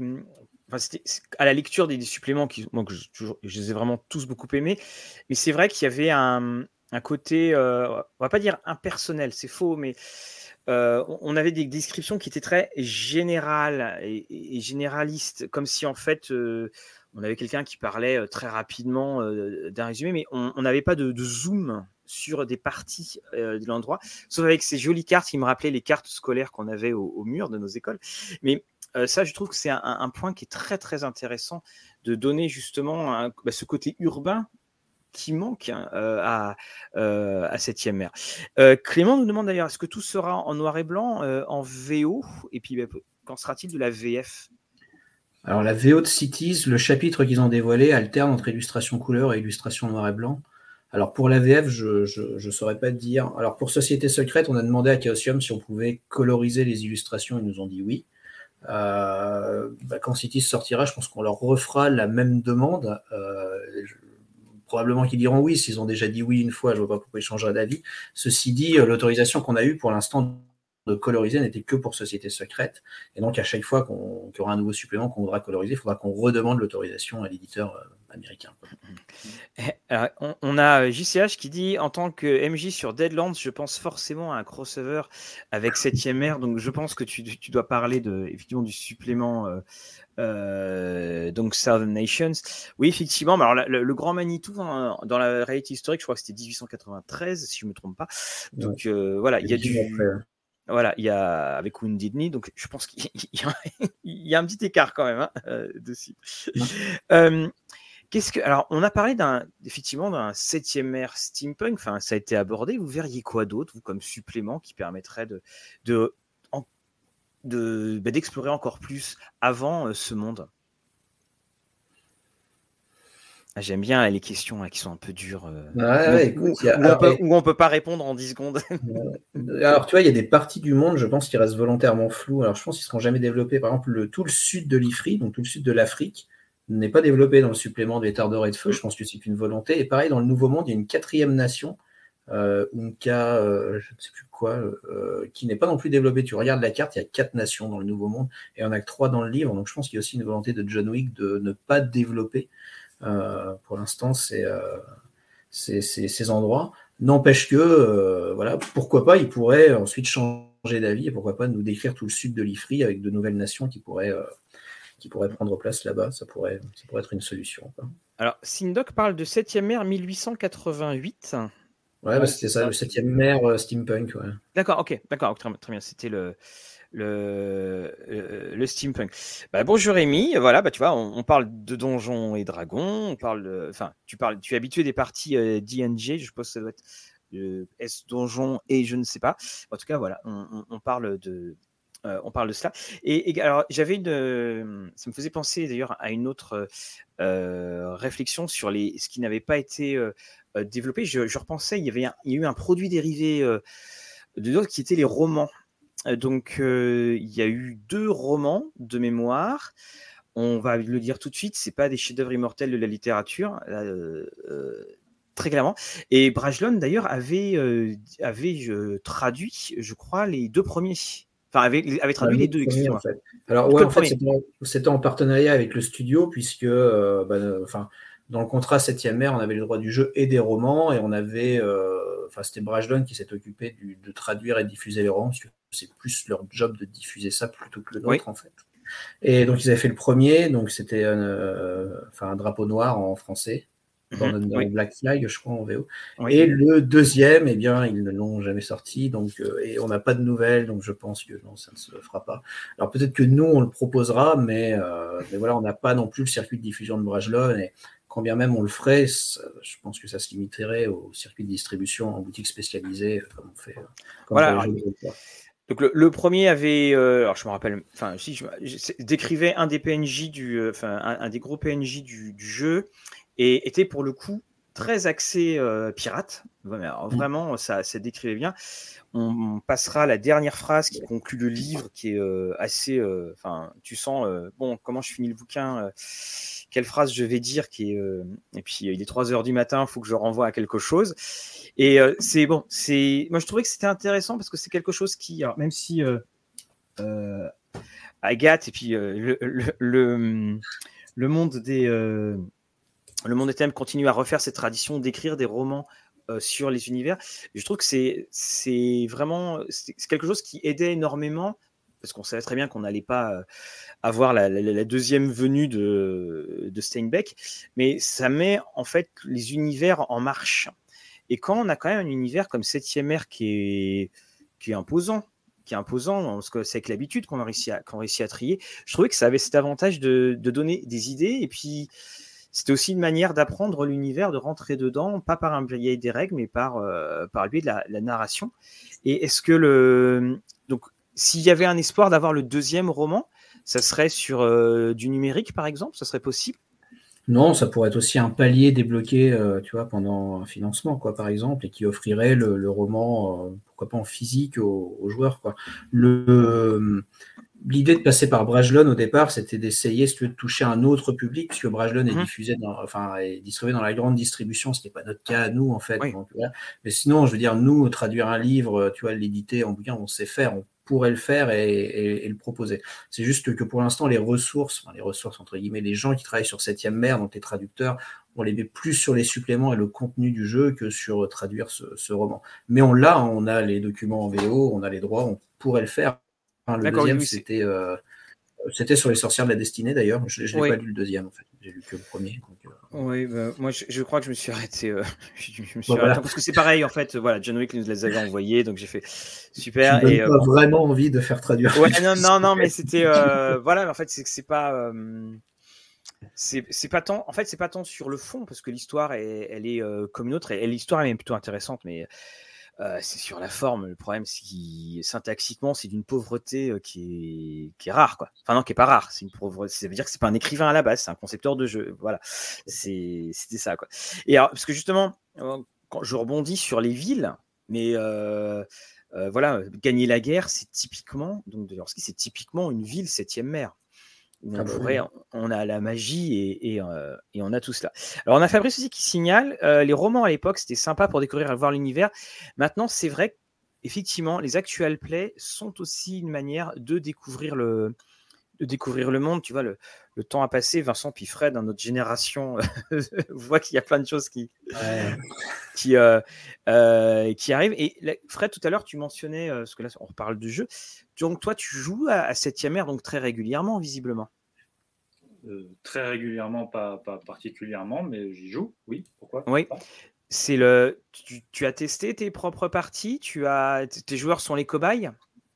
Tes joueurs et mes joueuses? joueurs, mes, joueurs sont, sont des cobayes. Alors pas peut-être pas sur l'intégralité des scénarios, mais sur euh, par touche sur certaines scènes que j'ai envie de, de, tester, de voir euh, comment ça fonctionne, en quel en combien de temps ça fonctionne aussi euh, Parce que j'ai eu, eu, une longue habitude de, slow play qui n'est pas compatible avec 7ème mer. Donc euh, voilà, euh, autant à L5A, on peut faire de la cérémonie du thé pendant 4 heures. Mhm. autant à 7ème mer, ça ne passe pas. donc voilà, il y a des choses comme ça que je teste pour, pour des questions de rythme et voir, voir si ça déroule bien. Mmh. Et donc, il y a, tu n'as pas, tu t'es pas dit. Enfin, oui, en fait, ce que tu as fait, c'est que tu as quand même écrit des choses, par exemple, pour Escale, et tu, as, tu les as testées avec, donc, avec tes joueurs ou avec d'autres joueurs? Ça a été testé derrière un écran de fumée. Ils ne le, savent pas. Ah, ah. en fait, le, un truc dont on n'a pas parlé, les scénarios d'escale, c'est vraiment comme son nom l'indique, c'est vraiment des, points intermédiaires dans cette grande succession de scénarios qu'est le prix de l'arrogance. Il n'y a véritablement aucun scénario de, escale qui est jouable indépendamment du prix de l'arrogance. Le seul, le seul, c'est celui que j'ai écrit. Je dis pas ça pour me jeter des fleurs, mais c'est parce que c'est un prologue. Donc c'est euh, les, joueurs euh, vont euh, rencontrer quelqu'un qui va jouer un rôle, sans doute, dans la suite du prix de l'arrogance. Mais voilà, le scénario que j'ai écrit peut s'arrêter là et puis, on passe à autre chose. quoi. Euh, ça, c'est possible. Par contre, tous les scénarios, celui de, Benoît, de Samuel, euh, sont, complètement inscrits dans, la logique. Donc, voilà, moi j'ai pu, j'ai eu la, possibilité de, de playtester en, en one-shot mon, scénario. Euh, je ne pense pas que les autres aient, eu cette chance. Et le, donc, pour bien répéter, pour qu'on soit sûr, c'est mettons quand ça sortit, quand Escal sortira au magasin, en magasin par exemple, ça sera écrit en fait au dos doit être joué avec euh, le prix de l'arrogance. Ouais. Ah bah, oui, c'est bien précisant, ce sera bien précisant quatrième de couverture. D'accord, ok. Ah non, c'est pour ce que je voyais là, je, suis, devant la couverture justement euh, d'Escal qui est euh, qui est vraiment super belle.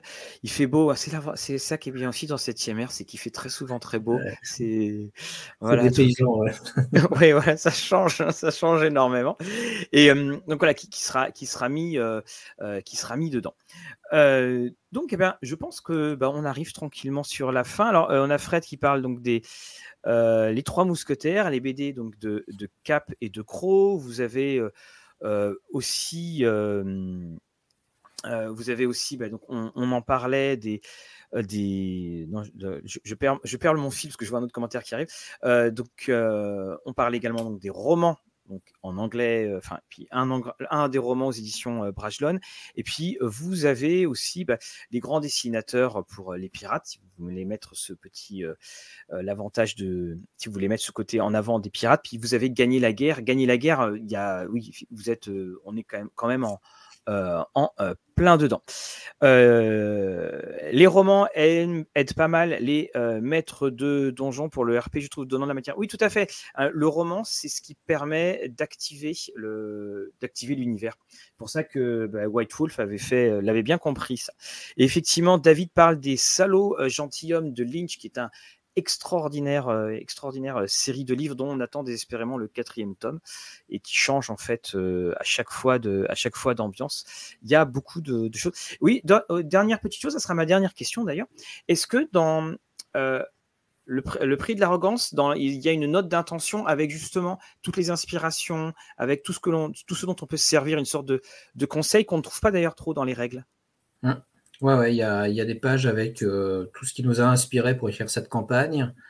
Euh, je sais pas, ça doit faire une page, une page quoi, dans, dans, dans le roman où vous avez comme ça toutes les inspi acte par acte de, de voilà, de ce qu'on conseille à voir, de lire, euh, voire d'écouter. Et puis, par contre, tout au long de la, de la campagne, il y a des encarts avec des conseils de maîtrise en fait. D'accord.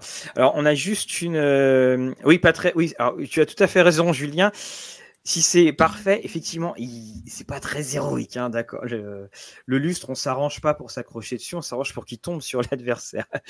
Euh, dernière petite question donc de Bub Bub qui, dit que l'écran n'est pas en option. Est-ce que c'était une volonté? Oui, c'était une volonté. Il faut savoir qu'en fait, sur Ulule, euh, tu as forcément une contrepartie par objet ou par pack, en fait. Donc l'idée, c'est d'avoir une page un peu lisible, en fait, où tu as quelques packs qui sont proposés, euh, puisque derrière, bah, si on fait objet par objet, bah, tu te retrouves avec une page où derrière, sur le côté, tu as 10, 15, 20 contreparties, ce qui commence à faire beaucoup. Si vous voulez les objets à l'unité, euh, bah, du coup, ils seront disponibles pendant le, pendant le Pledge Manager, en fait. Et là, ce sera possible de choisir exactement ce que vous voulez. Euh, le prix de l'arrogance sera vendu tout seul, l'écran sera vendu tout seul, et vous pourrez faire ce que vous voulez. D'accord, et eh ben, on a tout ça, puis ben, on va conclure sur 35 000, 35 000 euros qui ont été donc dépassés. Voilà, donc c'est le, pouvoir des mots, le pouvoir des mots. Donc il reste 16 jours, donc ça nous emmène. Euh, le 11 euh, novembre. bah, voilà, 11 novembre encore, donc jour férié, voilà, pour, euh, pour, pour terminer. Et donc là, 266 contributeurs. Eh bien, je vous remercie énormément, Fred et Vincent. On a passé un, un, bon moment à discuter de plein de choses sur, sur les jeux. Et puis, euh, donc, euh, bah, ça part très, très bien. Là. le vent souffle dans les voiles. Donc, c'est tout ce qu'on peut euh, souhaiter à, cette production française, monsieur, qui est donc le, prix de l'arrogance. Donc, je vous remercie et je vous dis à très, très bientôt pour plein de nouvelles. On va relayer, bien entendu, sur Rollist TV l'évolution. Et puis, on, je souhaite une bonne nuit, parce qu'il est 23h quand même, on se lève tôt demain. Euh, bonne nuit à euh, toutes les personnes du chat et à ceux qui nous ont écoutés en replay. Pour ce qui est du live, on se retrouve euh, à 21h la semaine, enfin à 21h dans deux jours, jeudi prochain. Nous recevrons, enfin je recevrai Patrick Marcel et on va parler de Neil Gaiman. Alors là aussi, hein, ça c'est, il y a du vent dans les voiles. voilà.